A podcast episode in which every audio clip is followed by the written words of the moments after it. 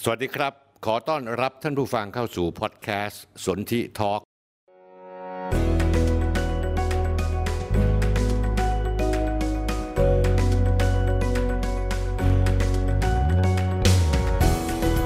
ผมสนธิลิมทองกุลกับบทบาทผู้เท่าเล่าเรื่อง ผมจะเล่าเรื่องต่างๆ ที่ดูไกลตัว ให้ท่านผู้ฟังเข้าใจได้ง่าย ๆ และเห็นภาพทั้งหมดมาติดตามกันนะครับ สวัสดีครับท่านผู้ชมครับ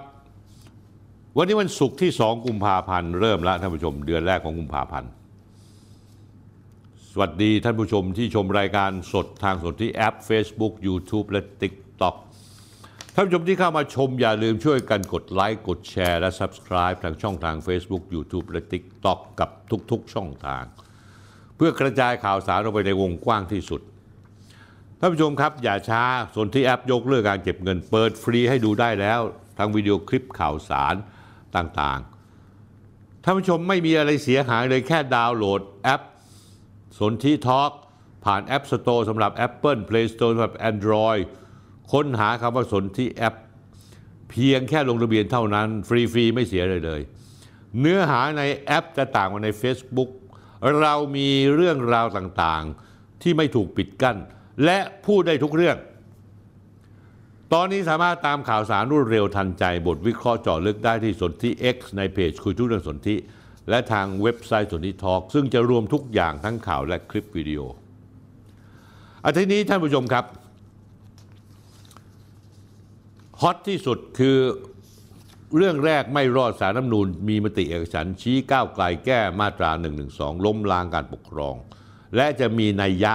อีกมากมายอีกหลายมิติ การเมืองต้องเปลี่ยนแปลงแน่นอน เรื่องที่สองเช่นกันภูมิใจไทยส้วมแตก เหม็นเน่าชึงไปหมด เรื่องที่สามคือนักร้องนะหรือแก๊งตบทรัพย์ เชือดศรีสุวรรณสะเทือนการเมืองไทย เรื่องที่สี่กิติธเนศกับบิ๊กโจ๊กบริสจับตำรวจใครคนจริงใครของเก๊ เรื่องที่ 5 ผมเตือนกรมราชทัณฑ์คนโกงคุกนรกรออยู่ และเรื่องสุดท้ายท่านผู้ชมขอมาเยอะเหลือเกิน อเมริกาเสี่ยงสงครามการเมืองเท็กซัสใช้กฎเอการศึก ปลุกกระแสแยกตัวอิสระพร้อมชนกับอำนาจของรัฐบาลกลาง ถึงขนาดการขนทหารรถถังคือประจันหน้ากันละท่านผู้ชมครับ ขอพูดถึงรายการความจริงที่มีหนึ่งเดียว ที่จะจัดในไตรมาสแรก ครั้งแรกวันที่ 17 มีนาคมวันอาทิตย์2567 หอประชุมเล็กธรรมศาสตร์ท่าพระจันทร์ ตั้งแต่บ่ายโมงถึง5โมงเย็น ผมประกาศไปแล้วยังไม่ทันครบสัปดาห์เลย มีคนติดต่อเข้ามาซื้อบัตรแล้ว 450 ที่นั่ง เหลือจริง ๆ 50 ที่นั่งไม่มาก ใครอยากมาดูให้รีบซื้อบัตรได้เลยที่ไลน์สนที่ทอล์กนี่ใกล้ตรุษจีนท่านผู้ชม ซันปังมีเมนูรับเทศกาลตรุษจีน มีชุดขนมเปี๊ยะส้มเศรษฐี เชฟเพนี แป้งบางหวานน้อยหน้าตาเหมือนส้มจริงๆหนึ่งกล่องมีสี่ลูก แบ่งเป็นขนมเปี๊ยะส้มซันคิสสองลูก ขนมเปี๊ยะไส้ผลไม้ หอมผสมแครนเบอร์รี่สองขนมเปี๊ยะส้มเขียวหวานสองลูก เปี๊ยะไส้พริกไทยไข่เค็มและหอมเจียว เก็บได้ 5 วันท่านผู้ชมใน ห้องแอร์หรือ 2 อาทิตย์ในตู้เย็น นอกนี้ท่านผู้ชมครับเราอีกเมนูใหม่ เป็นพายหมูหยองของเชฟอิง เนื้อพายเนียนรสชาติกลมกล่อมอร่อยมาก เก็บได้นานหนึ่งเดือน วางขายรับเทศกาลนี้ด้วยเช่นกันนะฮะท่านผู้ชมครับ ตอนนี้มีโอเลี้ยงโปรโมชั่นตอนนี้ท่านผู้ชมซื้อ 10 ขวดได้แถม 2 สินค้าอื่นที่ขายดียังมีเหมือนเดิมหมูแท่งปลาแท่ง โปรไวต้า ขนมปังโชกุปังรสต่างๆ สามารถซื้อได้ที่ร้านสันปัง ตั้งอยู่ในปั๊มปั๊มปตทตรงข้ามหอการค้าวิภาวดีแล้วท่านชมครับ อย่าลืมเป็นนันขาด มีฟ้าทลายโจร ยาลม300จำพวก และยาขาวของอาจารย์ประเทศติดบ้านไว้หรือยังยาลม300จำพวก ซื้อเพื่อเอาไปให้กับผู้หลักผู้ใหญ่ที่เคารพ เป็นยาอายุวัฒนะ ผมทานมาปีนี้ปีที่ 4 แล้ว ทุกวันไม่เคยพลาดเลยแม้แต่วันเดียว สนใจติดต่อได้ซื้อสมุนไพรบ้านพระอาทิตย์ เพิ่มไลน์แอดบัญชีแอด Sun Herb และสุดท้ายท่านผู้ชมกินยังโปรวิต้าผมบอกท่านผู้ชมแล้วว่าดีมาก ๆ ไม่ได้เงินค่าโฆษณานะครับ แต่มันดีกับตัวผมขับถ่ายได้ดีมากเลย และมีวิตามินซีอยู่ในขวดท่านผู้ชมครับ ขอ กินโปรวิต้าแล้วก็ค่อยเข้าสู่รายการเลยครับ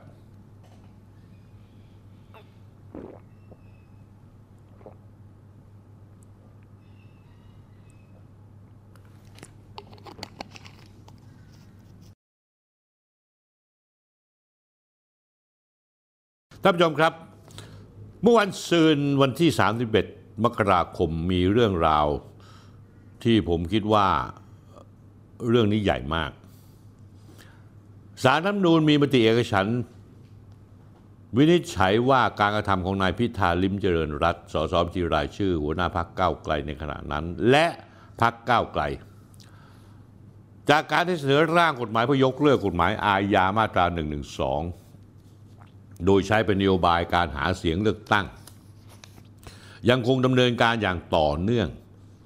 เป็นการใช้สิทธิเสรีภาพ เพื่อล้มล้างการปกครองระบอบประชาธิปไตยอันมีพระมหากษัตริย์ทรงเป็นประมุข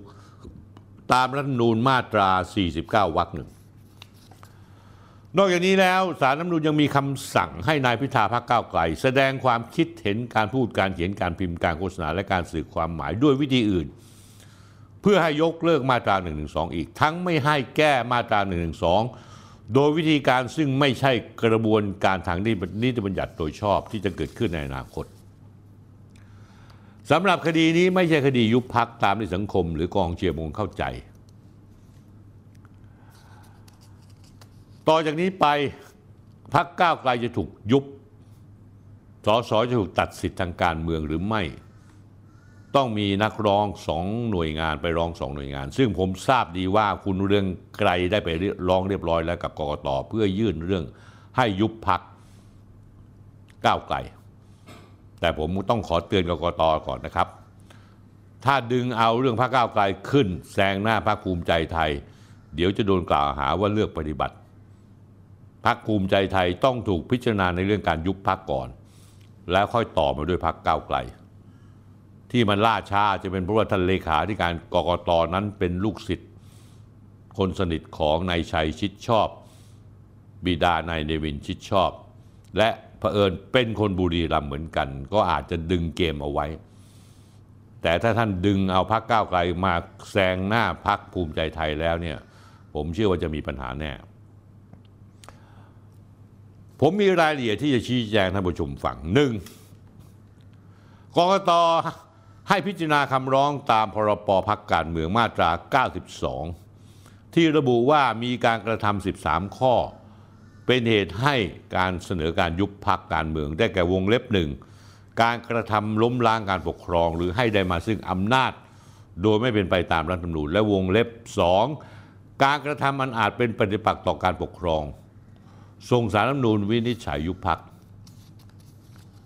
สองปปชพิจารณาประเด็นจริยธรรมร้ายแรงตามรัฐธรรมนูญมาตรา 219วรรค2และมาตรา 22235 ประกอบมาตรฐานทางจริยธรรมของสารรัฐธรรมนูญจากนั้นก็จะส่งสารฎีกาให้วินิจฉัย หากเห็นว่าฝ่าฝืนมาตรฐานทางจริยธรรมโทษสูงสุดตัดสิทธิ์ทางการเมืองตลอดชีวิต ทั้งนี้ท่านผู้ชมครับ นายพิธาและสมาชิกพรรคก้าวไกลอีกรวม 44 คน จะต้องลุ้นว่าโดนตัดสิทธิ์ทางการเมืองตลอดชีวิตหรือไม่ยกตัวอย่าง นายพิธา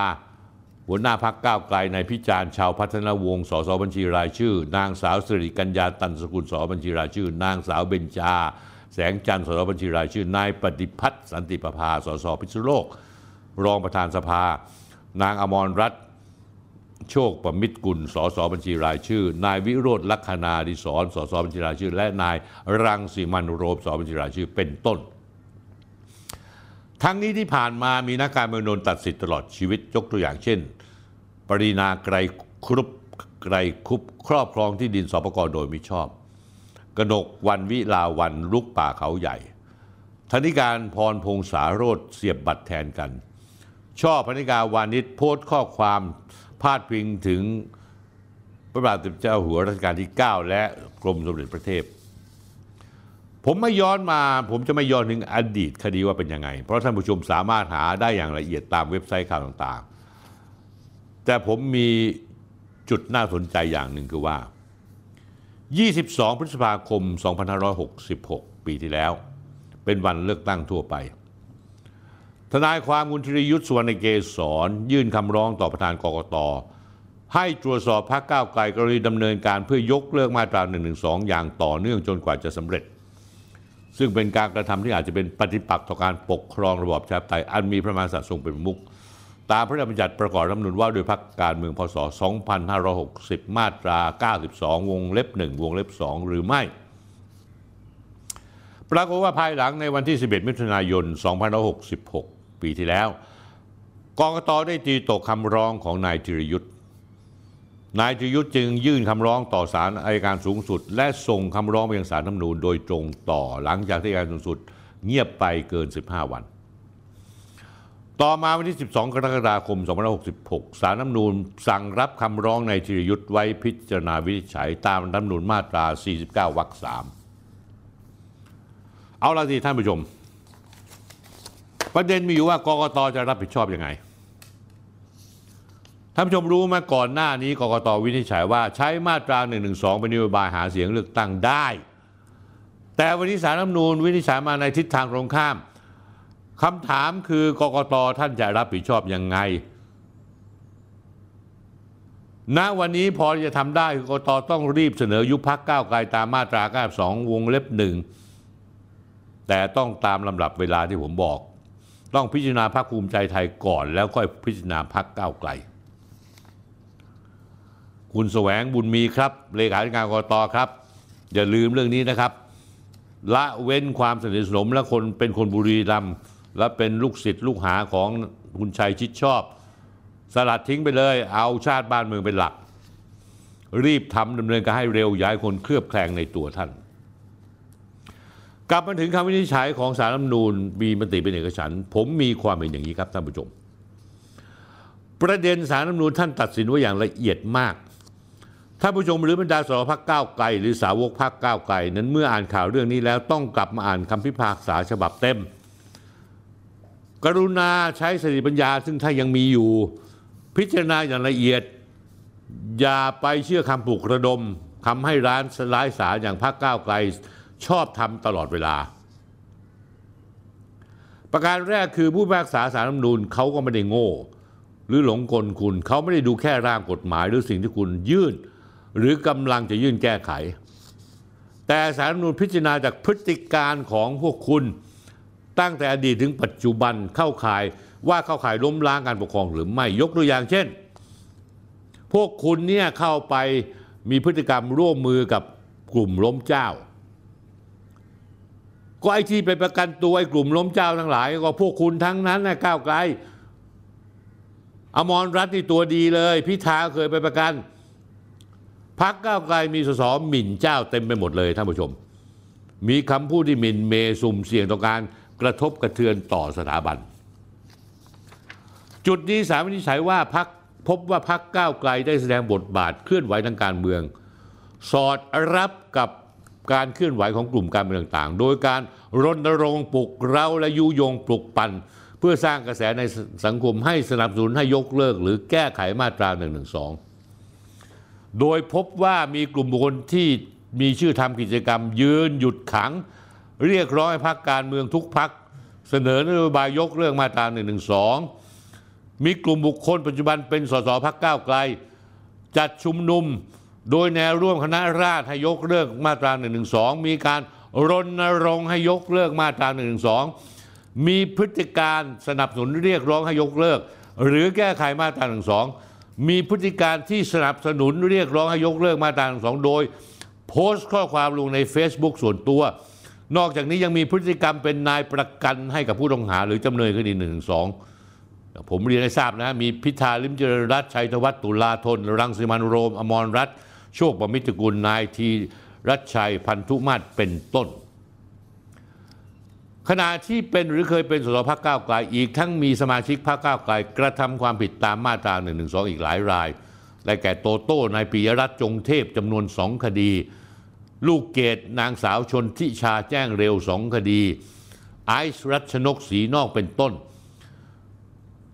ย่อมแสดงว่าพักก้าวไกลเป็นกลุ่มการเมืองที่มีอุดมการต้องการเปลี่ยนแปลงแก้ไขหรือยกเลิกกฎหมายที่คุ้มครองสถาบัน นอกจากนี้แล้วในวันที่ 24 มีนาคม 2566 มีการกิจจัดกิจกรรมปราศัยครั้งใหญ่ ที่สวนสาธารณะแหลมฉบังอำเภอศรีราชาจังหวัดชนบุรีปรากฏว่ามีนางสาวทานตะวันตัวตุลานนท์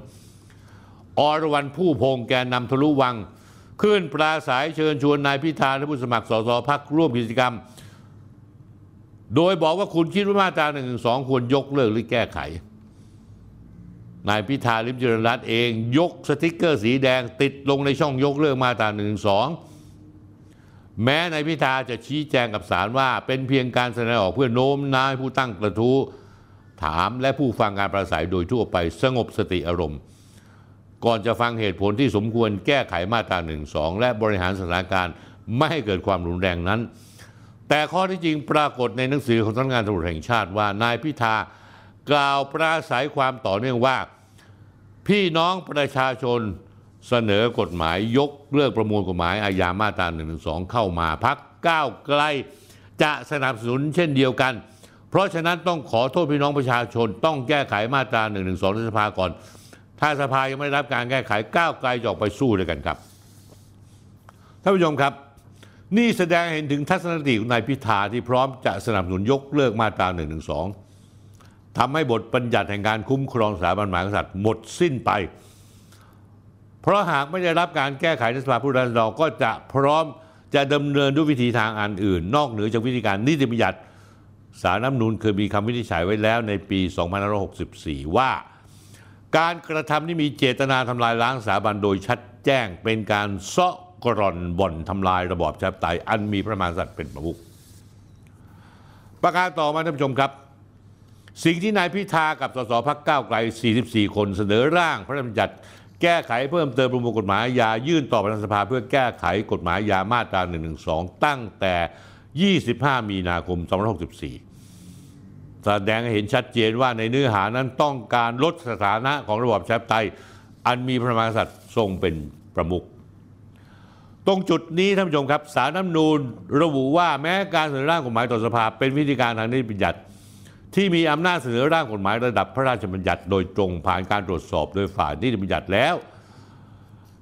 สารน้ำนูนก็มีหน้าที่อำนาจตรวจสอบว่าชอบด้วยรัฐธรรมนูญหรือเปล่า คุณเสนอกฎหมายได้ แต่ถูกต้องตามรัฐธรรมนูญหรือเปล่าขณะเดียวกันรัฐธรรมนูญมาตรา 49 มุ่งหมายปกป้องคุ้มครองระบบการปกครองประเทศ ให้เป็นประชาธิปไตยอันมีพระมหากษัตริย์ทรงเป็นประมุข คุ้มครองไม่ให้ใช้สิทธิหรือเสรีภาพที่จะส่งผลบั่นทอนทำลายหลักการพื้นฐานของรัฐธรรมนูญ และสั่นคลอนคดีรากฐานของการปกครอง ระบอบประชาธิไตยที่มีพระมหากษัตริย์ทรงเป็นประมุขที่ดำรงอยู่ ให้เสื่อมทรามหรือสิ้นสลายไป เพราะฉะนั้นแล้วการที่นายพิธาและสพรรคก้าวไกล44คนเสนอแก้กฎหมายเพิ่มเติมยกเลิกมาตรา1นึแบ่งลักษณะความผิดเป็น 13 ลักษณะ เรียงลำดับ ความสำคัญและความร้ายแรงในแต่ละหมวดไว้แต่ละมาตรา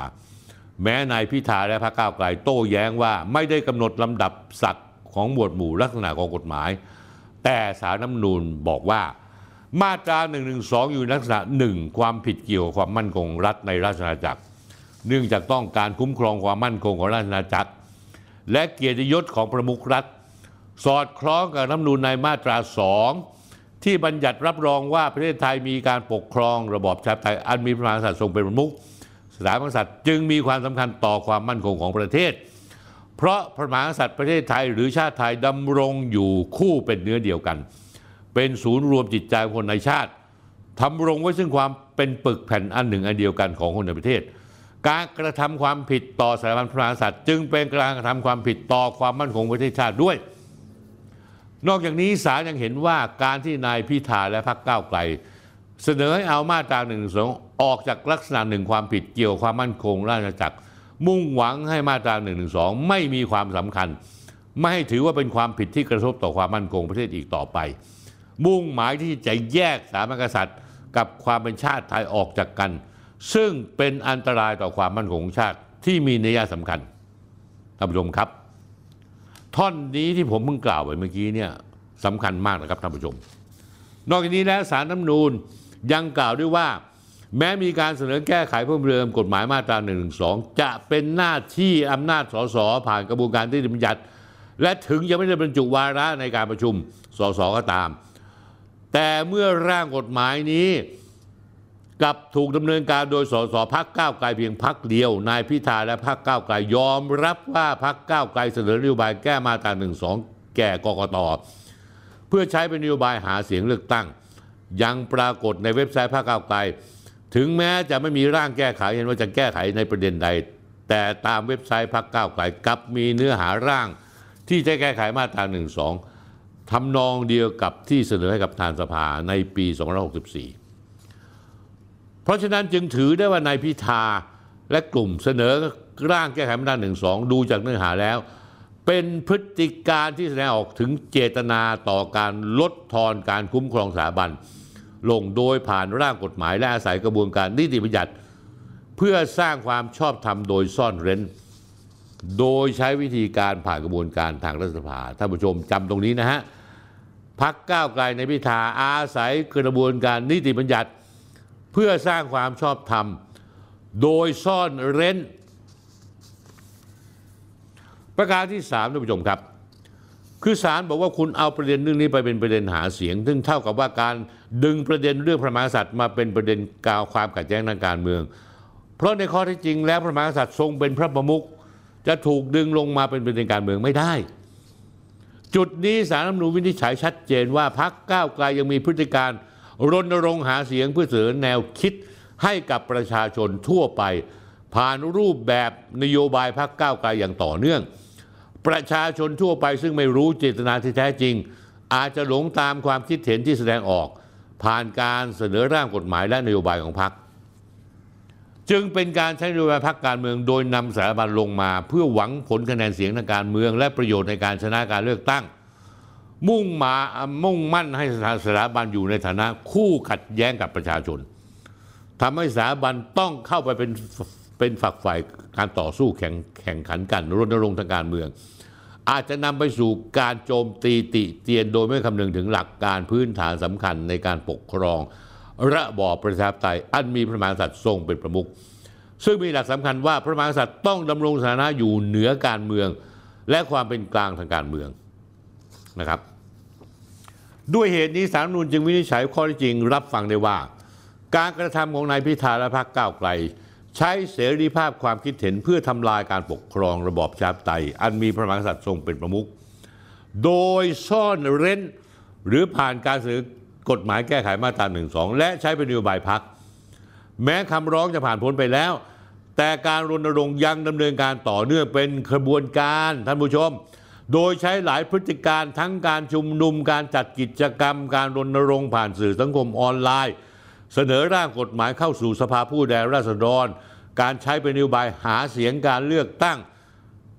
ซึ่งศาลบอกว่าหากยังปล่อยให้กระทำการดังกล่าวต่อไป ย่อมไม่ไกลเกินเหตุที่จะนำไปสู่การล้มล้างการปกครอง จึงเป็นการใช้สิทธิเสรีภาพเพื่อล้มล้างการปกครองตามน้ำนูนมาตรา 49 วรรคหนึ่ง ซึ่งวรรคสองให้สารนูญมีอำนาจสั่งการให้เลิกกระทำดังกล่าวที่เกิดขึ้น วันพุธที่ 31 ทันทีที่สารนูญมีคำวินิจฉัยออกมา นายชัยธวัฒน์ตุลาธนสสบัญชีรายชื่อหัวหน้าพักก้าวไกล พร้อมนายพิธาสสพักก้าวไกลแถลงข่าว หลังสารนูญมีคำวินิจฉัยนายชัยธวัฒน์ขู่ท่านผู้ชม ขู่นะฮะ ว่าคำวินิจฉัยศาลในวันนี้อาจจะก่อให้เกิดผลกระทบกระเทือนต่อการเมืองในระยะยาวด้วย เช่น อาจจะกระทบความสัมพันธ์ทางอำนาจ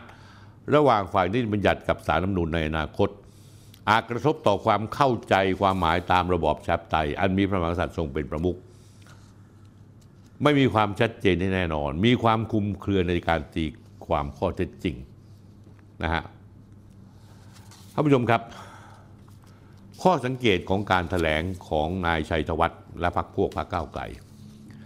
แม้สารรัฐมนูญจะสั่งเลิกการกระทำเพื่อให้มีการยกเลิกมาตรา1นึเพียงไม่กี่ชั่วโมง แต่ท่านผู้ชมเห็นหรือยังว่าท่าทีของนายพิธาและพรรคก้าวไกล รวมทั้งนายชัยธวัฒน์ยังทะลึ่งทำตัวไขสืออวดดีข่มขู่ว่าคำวินิจฉัยสารรัฐมนูญจะเกิดผลกระทบ ต่อการเมืองไทยและยังทำเป็นไม่เข้าใจว่า อะไรคือการล้มล้างงานปกครอง ทั้งนั้นที่คำวินิจฉัยสารรัฐมนูญที่ออกมาละเอียดถี่ยิบ อ่านแล้วชัดแจ้งฟ้าแจ้งจางปาง นอกจากนี้แล้วสารรัฐมนูญยังเคยวินิจฉัยมาแล้วว่าการเคลื่อนไหวเปฏิรูปสถาบันของพวกม็อบสามนิ้ว เป็นการใช้สิทธิเสรีภาพเพื่อล้มล้างการปกครองคำวินิจฉัยปี 64 ก็ออกมาแล้ว แต่พวกคุณก็ยังดันทุรงดันทุรังจะยกเลิกมาตรา1นึให้ได้ แล้วใช้เป็นนโยบายหาเสียง แสดงว่านายพิธาและพรรคก้าวไกลไม่ได้เกรงกลัวต่อคำวินิจฉัยนี้เลย เคลื่อนไหวทั้งในสภาและนอกสภาให้ได้นะฮะนี่คือตัวตนที่แท้จริงของนายพิไทยนายชัยธวัฒน์และพรรคก้าวไกลว่าคุณต้องการอะไร ผมจะเตือนคุณเอาไว้นะ คุณชัยธวัฒน์คุณเป็นอดีตบกฟ้าเดียวกัน คุณคือตัวแทนของนายธนาธรจึงรุ่งเรืองกิจ นายปิยบุตรแสงกนกกุล เพื่อคุมเกมโดยเชิดคุณพิธาลิมเจริญรัตน์คุณชัยธวัฒน์อย่าทำตัวเป็นดีแอบ อ้างโน่นอ้างนี่บอกแก้ไขเพื่อทำรงไว้ซึ่งสถาบัน ไม่ได้ซอกกร่อนบ่อนทำลายสถาบัน แยกสถาบันออกจากประชาชน ทั้งที่ความคิดพฤติกรรมการพูดการกระทำของพวกคุณ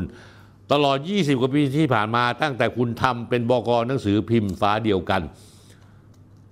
จากวันนั้นถึงวันนี้ การกระทำพฤติการของคุณ เจตนาพฤติการและการกระทำมันชี้ชัดเจน ส่วนคุณพิธานั้นความคุณเป็นคนที่หิวแสง มีความสามารถในการพูดโกหกได้ทุกเรื่อง ก็ยินยอมพร้อมใจเป็นเครื่องมือเขา แม้ว่าจะเป็นการทำลายความมั่นคงของชาติบ้านเมืองและสังคมไทยก็ตาม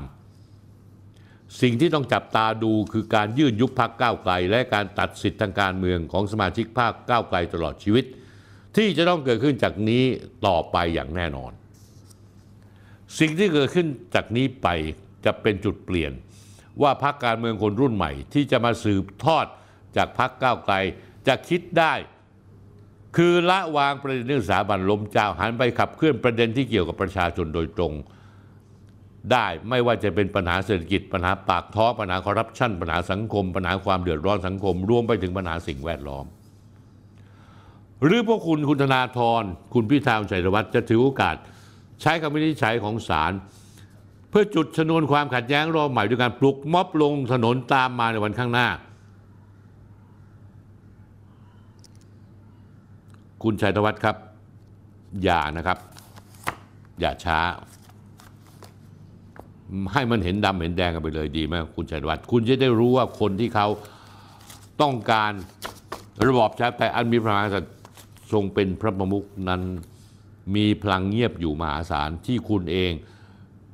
ก็รู้อยู่แล้วแต่คุณไม่เชื่อ อย่าคุณชัยธวัฒน์อย่าอย่าลงถนน อย่าช้า อย่าลงช้า รีบรีบลงซะ ท่านผู้ชมครับ เรื่องนี้เนี่ยมันเกิดขึ้นมาสักพักหนึ่งละผมตัดสินใจที่มาพูดครั้งนี้ ผมคิดว่าผมจะให้คำจำกัดความของหัวข้อเรื่องนี้ ท่านผู้ชมคงเห็นด้วยกับผม ก็คือว่าถึงเวลาภูมิใจไทยส้วมแตกส้วมแตกคือส่งกลิ่นเหม็นเฉาโฉบไปหมดแล้ว สื่อส่วนใหญ่วิเคราะห์เรื่องนี้แบบผิวเผินขาดการเชื่อมโยงข้อมูลอย่างเป็นระบบ ผมเลยคิดว่ามีความจำเป็นที่รายการคุยที่เรื่องสนที่ต้องพูดถึงเรื่องนี้สักครั้งหนึ่ง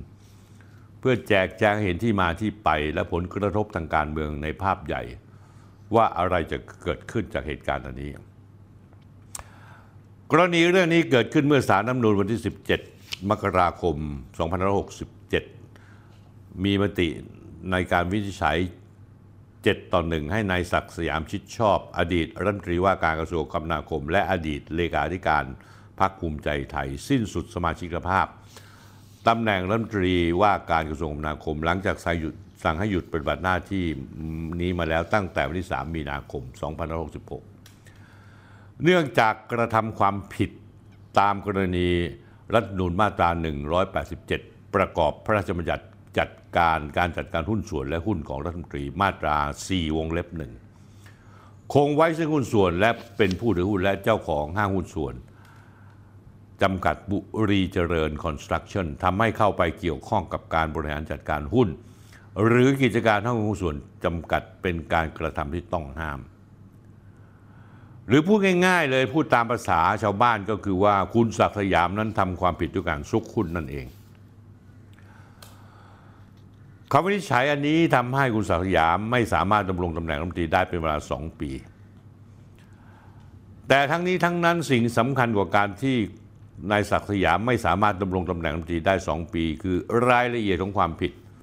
ที่นายศักดิ์สยามได้กระทำลงไปนั้น ร้ายแรงแน่นอนที่สุดถึงขั้นต้องยุบพักภูมิใจไทย และจะส่งเป็นลูกโซ่ต่อถึงสมการการเมืองเมืองไทยครั้งใหญ่ เนื่องจากพรรคภูมิใจไทยนั้น ถือว่าเป็นพรรคใหญ่อันดับ 3 สัดส่วนสสมีถึง 71 เสียงคำถามที่น่าสนใจคือคำวินิจฉัยศาลรัฐธรรมนูญเมื่อวันที่ 17 มกราคมที่ผ่านมานั้นชี้ว่าอย่างไร ร้ายแรงแค่ไหน ท่านผู้ชมตามผมมา ก่อนอื่นนะครับ เอา background เรื่องห้างหุ้นส่วนจำกัดบุรีเจริญคอนสตรักชั่นมาเล่าให้ฟังก่อน ก่อตั้งขึ้นเมื่อเกือบ 28 ปีที่แล้ว 8 มีนาคม 2530 ทุนจดทะเบียน 30 ล้านบาท ก่อนจะเพิ่มมาเป็น 1159 ล้าน5แสนบาทในปัจจุบัน ปมซุกหุ้นของนายศักสยามถูกขุดคุย และตั้งข้อสังเกตโดยสำนักข่าวอิสราตั้งแต่ปี 2564 ว่าช่วงการเลือกตั้งปี 2562 นั้นนายศักสยามในฐานะผู้ก่อตั้งห้างหุ้นส่วนจำกัดบุรีคอนสตรักชั่น โอนหุ้นที่ตัวเองถือครองอยู่ 119 ล้านบาท ก่อนเข้าสู่ตำแหน่งสสและรัฐมนตรีว่าการกระทรวงคมนาคม ที่โอนไปนั้นถูกต้องตามกฎหมายหรือเปล่า โดยชี้ว่าผู้รับโอนหุ้นนั้นชื่อนายเอนายศุภวัฒน์เกษมสุทธิ์ ซึ่งเป็นพนักงานห้างส่วนจำกัดบุรีคอนสตรักเจริญคอนสตรักชั่นนอกจากนี้แล้วนายศักดิ์สยามยังใช้ที่อยู่บ้านของตัวเอง เป็นที่ตั้งของห้างส่วนจำกัดบุรีเจริญ และเพิ่งเปลี่ยนที่ตั้งบริษัทเพียง 23 วัน ก่อนรับตำแหน่งรัฐมนตรีว่าการกระทรวงคมนาคม เรื่องนี้มีความเชื่อมโยงกับกรณีที่ดินเขากระโดง ซึ่งเป็นกรณีที่ดินอื้อฉาวในจังหวัดบุรีรัมย์ด้วย ผมเอารูปนายเอให้ดูนะฮะ แต่เพลินใส่หน้ากากเลยมองไม่ชัด ต่อมาสำนักข่าวอิสราชี้ว่า ในช่วงระหว่างปี 2558 และ 2562 ห้างหุ้นส่วนจำกัดบุรีเจริญคอนสตรักชั่นยังได้เป็นคู่สัญญากับหน่วยงานรัฐ อย่างน้อย 60 รายการรวมเป็นวงเงินถึง 1,261 ล้านบาท ซึ่งเป็นช่วงเวลาที่ห้างหุ้นส่วนจำกัดแห่งนี้ใช้ที่อยู่ของนายศักยามเป็นที่ตั้ง อีกทั้งยังตั้งข้อสังเกตว่าในการยื่นประกวดราคาของห้างหุ้นห้างหุ้นส่วนจำกัดบุรีเจริญพบว่า มีคู่เทียบเป็นบริษัทหน้าเดิมคือบริษัทบุรีรัมพนาสิทธิ์จำกัด โดยบริษัทบุรีรัมพนาสิทธิ์ปรากฏชื่อเป็นผู้ที่บริจาคเงินเข้าพรรคภูมิใจไทยด้วย ต่อมาในปี2565 ในการพิปรายไม่วางใจ รัฐบาลยุทธยุคพลเอกประยุทธ์จันทร์โอชา สสพักก้าวไกลได้อภิปรายได้นำข้อมูลของสำนักข่าวอิสราไปใช้ โดยผู้อภิปรายตั้งคำถามต่อนายศักดิ์สยามว่า ตั้งนอมินีคือนายเอสุภวัตเกษมสุดขึ้นมาเพื่อปกปิดทรัพย์สินของตัวเองหรือไม่ จากกรณีที่ห้างส่วนจำกัดบุรีเจริญคอนสตรักชั่นที่ก่อตั้งมาในปี 2539 โดยมีครอบครัวตระกูลชิดชอบถือหุ้นอยู่ 80%ใช้บ้านนายศักดิ์สยามเป็นที่ตั้งของสำนักงาน และชี้ปมว่านายศักดิ์สยามได้โอนหุ้นบริษัทแห่งนี้ออกไปทั้งหมด ให้กับนายสุภวัตเป็นจำนวน 119 ล้านบาท เมื่อวันที่ 26 มกราคม 2561 โดยไม่ปรากฏหลักฐานการชำระเงินใด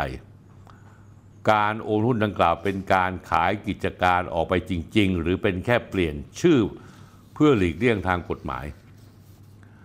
ซึ่งในข้อที่จริงทางภาษีผมบอกแล้วว่าถ้าสืบกันจริง ๆ น่าจะเป็นจุดตายของนักการเมืองและพวกพ้องที่ร่วมกันคอร์รัปชัน คือระหว่างปี 2558 ถึง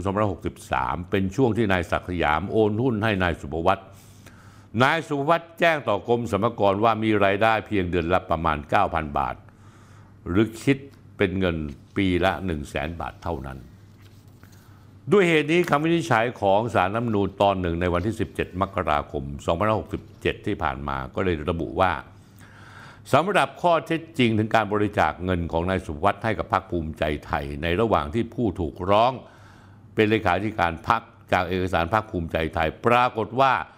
นายสุภวัตบริจาคเงินหรือทรัพย์สินประโยชน์อื่นให้พักในนามส่วนตัวมูลค่า 2,270 ล้านบาท และในปี 2562 บริจาคในนามห้างหุ้นส่วนจำกัดบริเจริญเป็นเงิน4ล้าน8แสนบาท และจำนวนเงิน 6 ล้านบาทในปี 2566 ซึ่งเป็นช่วงเวลาภายหลังที่ผู้ถูกร้องโอนหุ้นให้นายสุภวัตในปี 2561 แล้ว ซึ่งไม่ปรากฏว่าก่อนเวลานั้นก่อนโอนหุ้น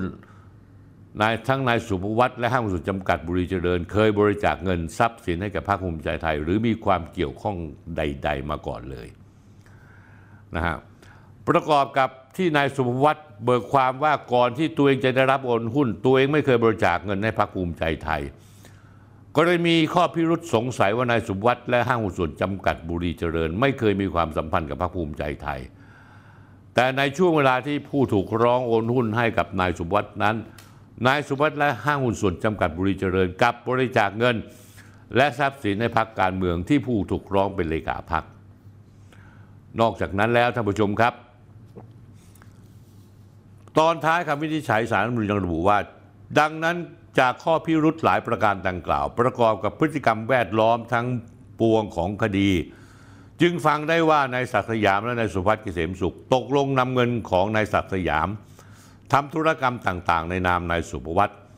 โดยขั้นตอนสุดท้ายนำเงินนั้นมาซื้อกองทุนต่าง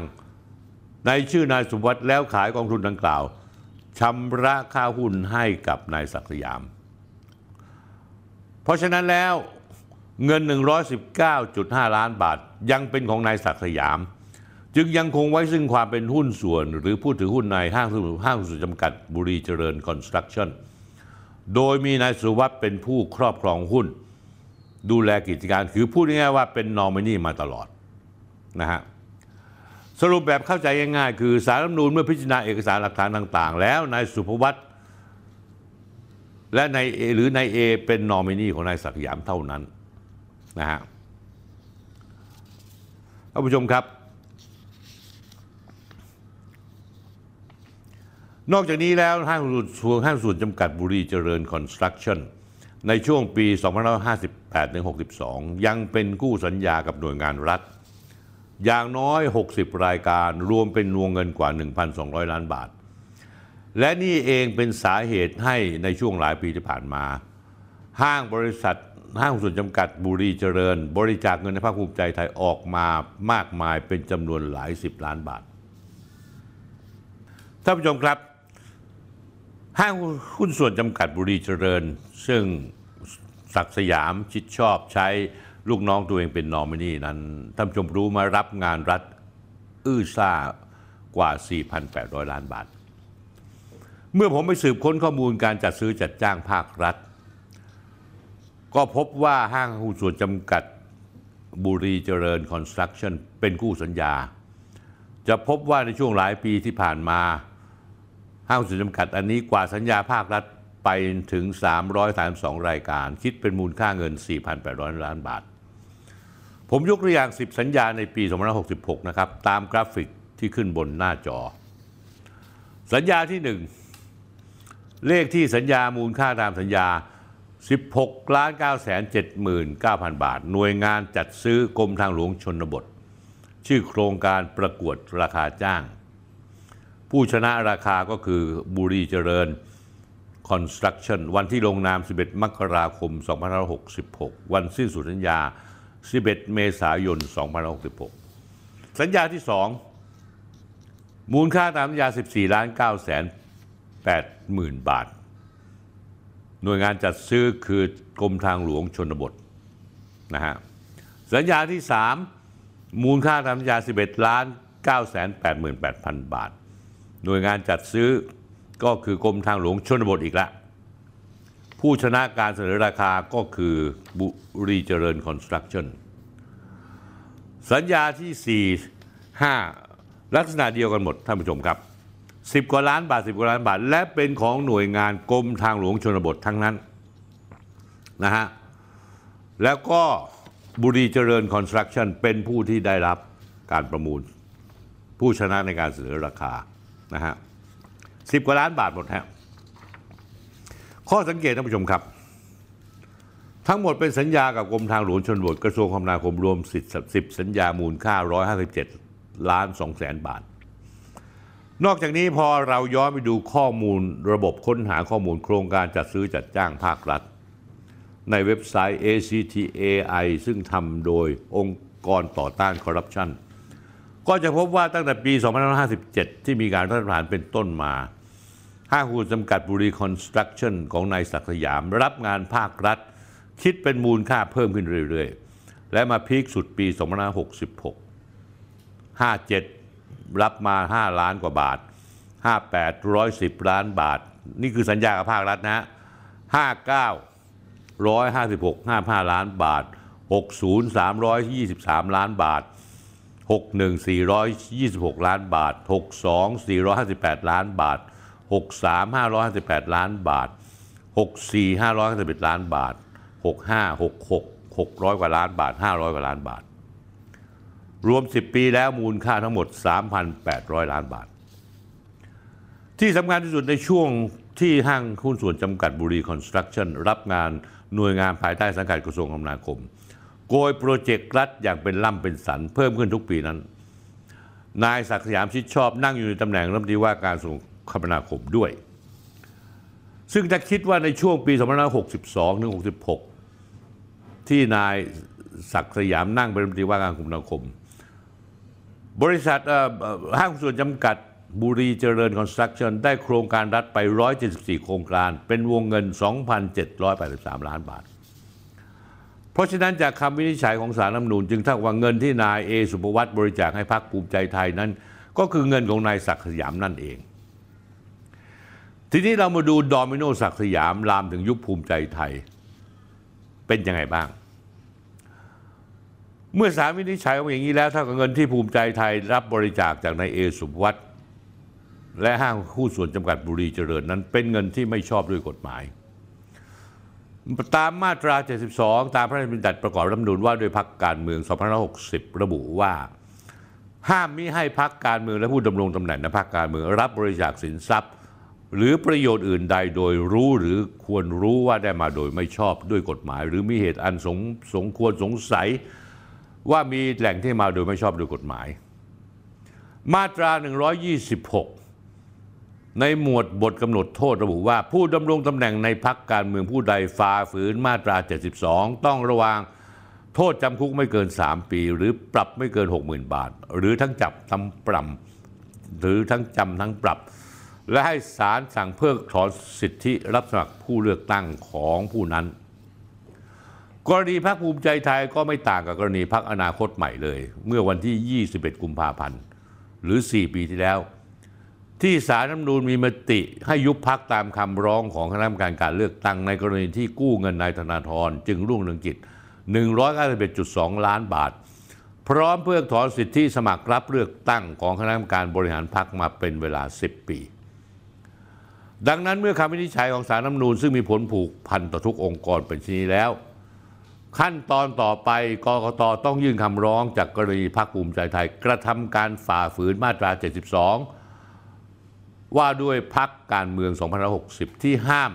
มิให้พรรคการเมืองและผู้ดำรงตำแหน่งในพรรคเกิดเมือง รับบริจาคเงินทรัพย์สินหรือประโยชน์ผู้อื่น โดยรู้หรือควรรู้ว่าได้มาโดยไม่ชอบ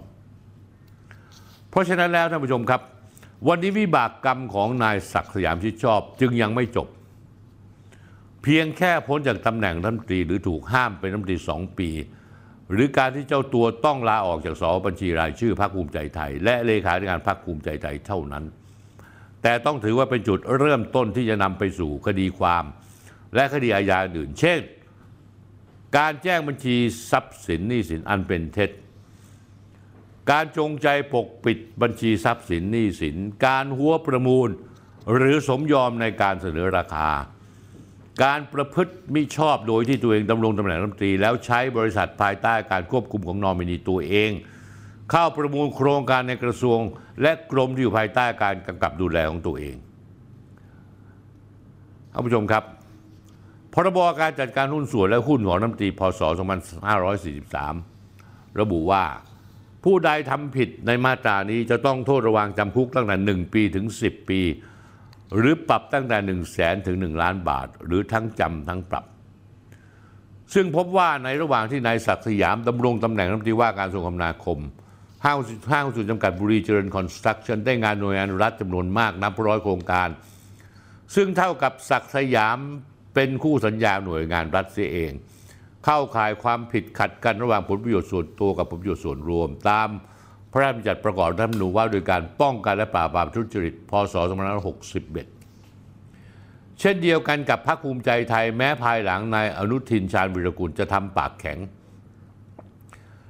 โดยวันที่ 26 มกราคม 2567 เมื่อถูกถามว่ากังวลเรื่องยุบพักหรือไม่ นายอนุทินบอกว่าเรื่องนี้ต้องแยกชัดเจนระหว่างพักกับเรื่องส่วนตัว สิ่งที่พักรับ รู้รับทราบในปัจจุบันนั้น ไม่มีตรงไหนที่ขัดต่อรัฐมนูญและกฎหมายพักก็ขับเคลื่อนดำเนินกิจการตามของพักอย่างถูกต้อง หากมีอะไรค่อยพิสูจน์ข้อกล่าวหา แต่ในข้อเท็จจริงปรากฏชัด ดังสารรัฐมนูญวินิจฉัยออกมาแล้ว นอกจากนี้นายแสวงบุญมีเลขาธิการคณะกรรมการการเลือกตั้ง และนายทะเบียนพักการเมืองออกมาอธิบายเรื่องนี้ว่า โดยข้อกฎหมายเรื่องการเงินของพรรคอันเป็นเหตุให้ยุบพรรคนั้นต้องมี 3 องค์ประกอบหลัก คือหนึ่งวิธีการที่พรรคได้รับเงินต้องเป็นไปตามกฎหมายกำหนด เช่น บริจาคหรือระดมทุนสองผู้ให้ที่เป็นบุคคลหรือที่บุคคลต้องมีคุณสมบัติ และไม่เข้าข่ายลักษณะต้องห้ามตามกฎหมายพรรคการเมืองสามแหล่งที่มาของเงินต้องชอบด้วยกฎหมาย ซึ่งในส่วนแหล่งที่มากรตไม่ได้เป็นผู้วินิจฉัย เป็นหน้าที่ของหน่วยงานอื่นจะต้องวินิจฉัยท่านผู้ชมครับจากหลักฐานและคำชี้ขาดของสารรัฐมนูญที่ปรากฏชัดแล้วว่า มีผลผูกพันกับทุกองค์กร คือนายศักดิ์สยามใช้นอมินีถือหุ้นในห้างหุ้นส่วนจำกัดบุรีเจริญ แล้วมารับงานรัฐ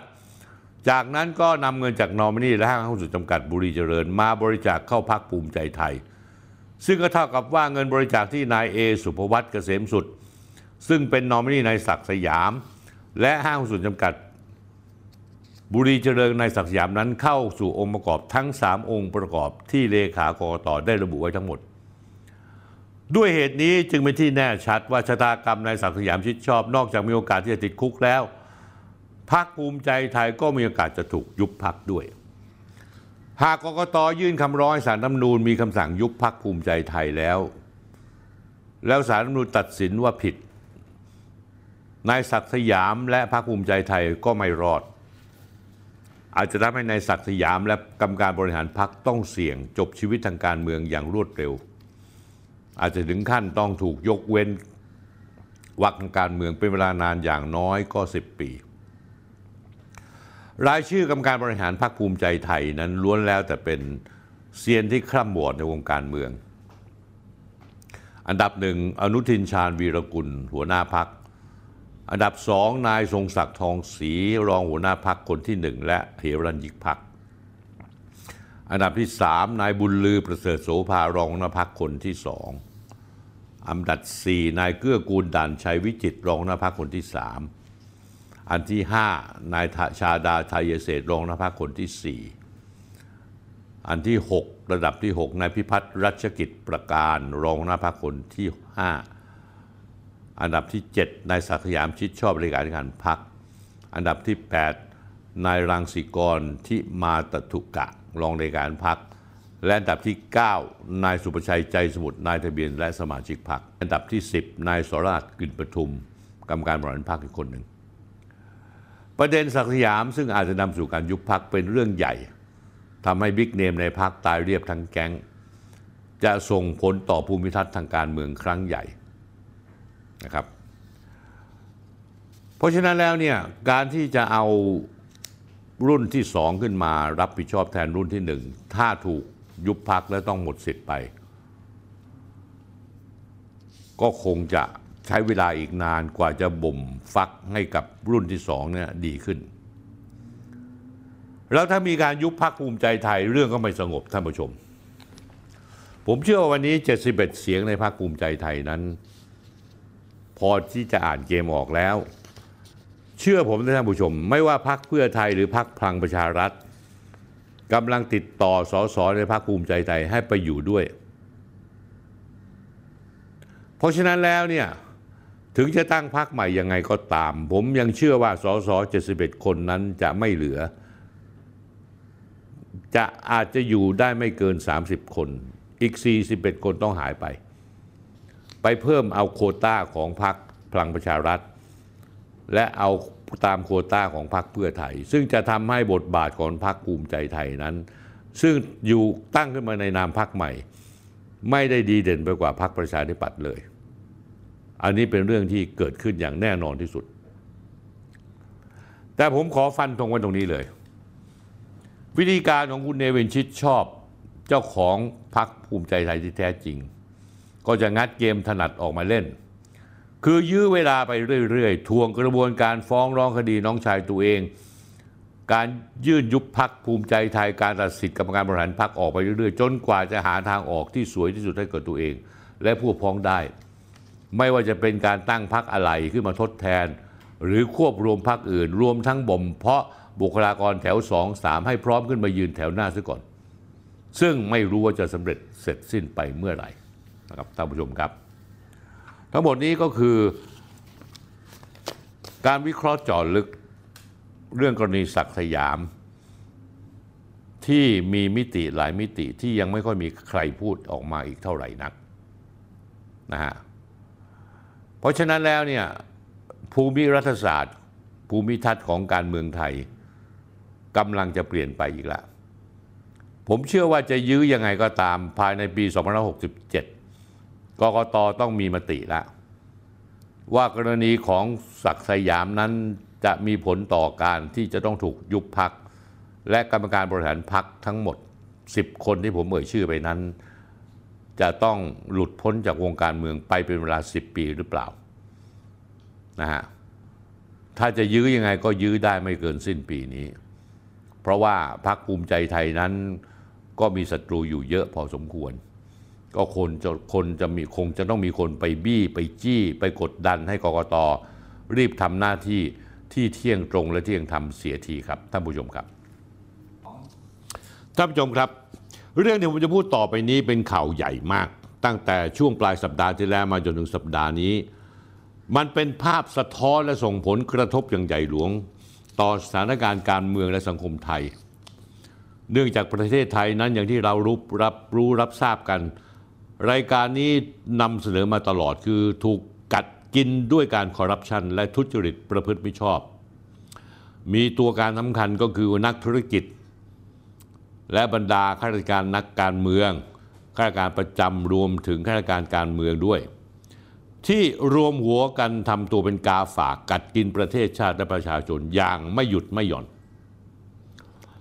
ภาวะการแบบนี้คืออาชีพ มันก็เลยเกิดอาชีพนักร้องขึ้นมา ซึ่งตลอดเวลาเวลาที่ผ่านมา ปรากฏที่รู้จักมักจีของประชาชนสื่อมวลชนสังคมไทยหลายคน เช่น อัจฉริยะเรืองรัตนพงศ์ประธานชมรมช่วยเหลือเหยื่ออาชญากรรม ทนายตั้มสิทธาเบี้ยบังเกิดเลขาธิการมูลที่ทีมงานทนายประชาชน เรืองไกรลีกิจวัฒนะ วีระสมความคิดประธานเครือข่ายประชาชนต้านคอร์รัปชันแจ็ควัชระเพชรทอง อดีตสสพักประชาธิปัตย์แต่ในบรรดานักร้องเรียนทั้งหมดทั้งมวลไม่มีใครที่เกินคนที่ชื่อศรีสุวรรณจันยาศรีสุวรรณจันยาร้องเรียนมากบ่อยครั้ง จนกระทั่งในรอบหนึ่งปีนั้นมีคนดักทำร้ายถึงสองครั้ง เฉลี่ยแล้วศรีสุวรรณจันยาในปี 2565 ร้องเรียนเรื่องต่างๆ รวม 57 ครั้ง สัปดาห์ละมากกว่าหนึ่งครั้ง วันที่การถูกถูกชกตีทุบต่อยนั้นเกิดขึ้นครั้งแรกในวันที่ 18 ตุลาคม 2565 โดยนายวีรวิทย์รุ่งเรืองสิริผลอายุ 62 ปี ชกต่อยในศรีสุวรรณบริเวณใต้ตึกกองคับการปราบปรามการกระทำผิดเกี่ยวกับอาชญากรรมทางเทคโนโลยี ระหว่างที่นายศรีสุวรรณยื่นหนังสือร้องเรียนบกปอทให้ตรวจสอบโน้ตอุดมแต้พาณิชย์กรณีเนื้อหาในเดี่ยว 13 สนับสนุนการชุมนุม ครั้งที่สองที่นายศรีสุวรรณโดนทำร้ายร่างกายคือวันที่ 11 พฤษภาคม 2566 ถูกนายทศพลธนานนท์โสพลกุลอายุ 67 ปีก่อเหตุตบหน้านายศรีสุวรรณหลังจากเข้าให้ปากคำต่อคณะกรรมการการเลือกตั้ง กรณีร้องสอบนโยบายเงินดิจิทัลพักเพื่อไทย โดยผู้ก่อเหตุอ้างว่า การร้องเรียนในศรีสุวรรณในเรื่องต่างๆ นั้นเป็นการขัดขวางการเลือกตั้งตามระบอบประชาธิปไตย จริงๆแล้วเนี่ย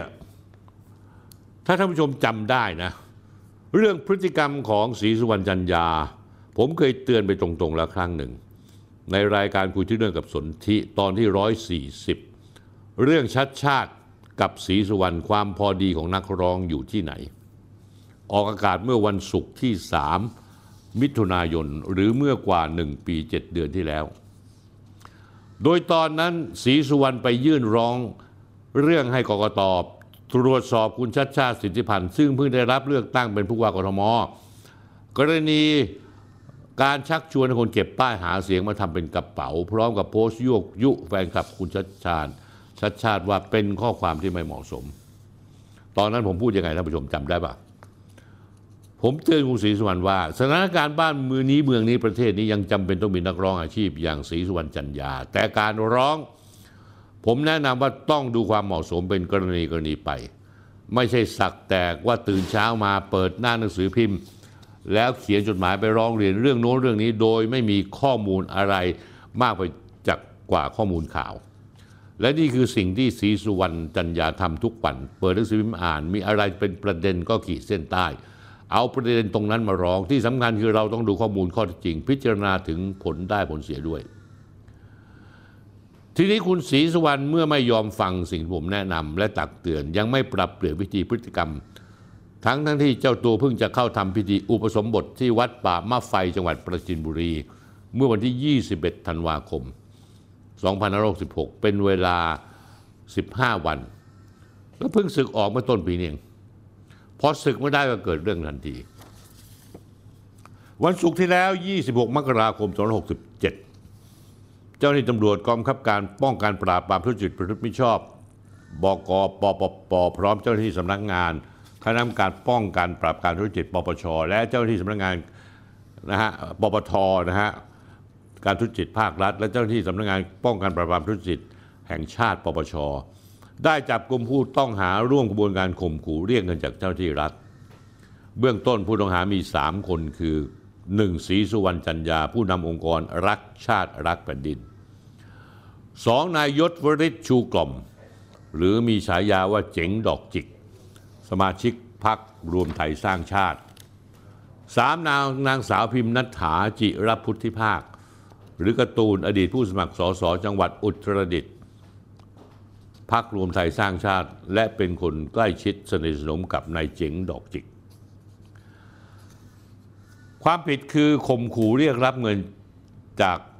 นายนัฐกิจทองทิพย์อธิบดีกรมการข้าวจำนวน 3 ล้านบาท ก่อนเจรจาต่อรองให้ลดเหลือ1ล้าน5แสนบาท แลกกับการยุติเรื่องร้องเรียนโครงการสนับสนุนลดต้นทุนการผลิต ด้านการปลูกข้าว และโครงการปรับปรุงการผลิตสำหรับผู้ปลูกข้าว อ้างว่าพบข้อพิรุษที่สอบไปในทางทุจริต ผมมารูปขึ้นให้ดูนะฮะ หลังจากเจ้าหน้าที่ใช้เวลาสอบปากคำศรีสุวรรณและเจ๋งดอกจิก เป็นเวลานานเกือบ 9 ชั่วโมงศรีสุวรรณแน่นอนที่สุดให้การปฏิเสธ ทุกข้อกล่าวหาก่อนวางเงินสด 4 0 0แสนบาท เพื่อขอประกันตัวออกไป อย่างไรก็ดีหลังจากการบุกจับนายศรีสุวรรณและพวก ก็มีนายนัทพงษ์เรืองปัญญาวุฒิสสบัญชีพักก้าวไกลในฐานะประธานคณะกรรมาการศึกษาการจัดทำและติดตามการบริหารงบประมาณสภาผู้แทนราษฎร ได้ออกมาเปิดเผยว่า นายศรีสุวรรณจันยาและเจ๋งดอกจิกนั้นมายื่นหนังสือร้องเรียนต่อกรรมธิการติดตามงบ ในวันที่ 20 ธันวาคม 2566 เรื่องการขอให้ตรวจสอบการใช้งบกรมฝนหลวงและการบินเกษตรมาแล้ว แต่เรื่องของกรมฝนหลวงยังไม่ถูกบรรจุเป็นวาระพิจารณาของคณะกรรมการ เนื่องจากยังอยู่ในระยะเวลาของการตรวจสอบหาข้อมูลข้อเท็จจริง ทางฝั่งตำรวจเองก็ออกมาให้ข้อมูลเรื่องนี้ยืนยันว่ากรณีศรีสุวรรณกับเจ๋งดอกจิกนั้นได้กระทำกันเป็นกระบวนการ คือนักรีดทรัพย์ที่แอบแฝงมาในคราบนักร้องเรียน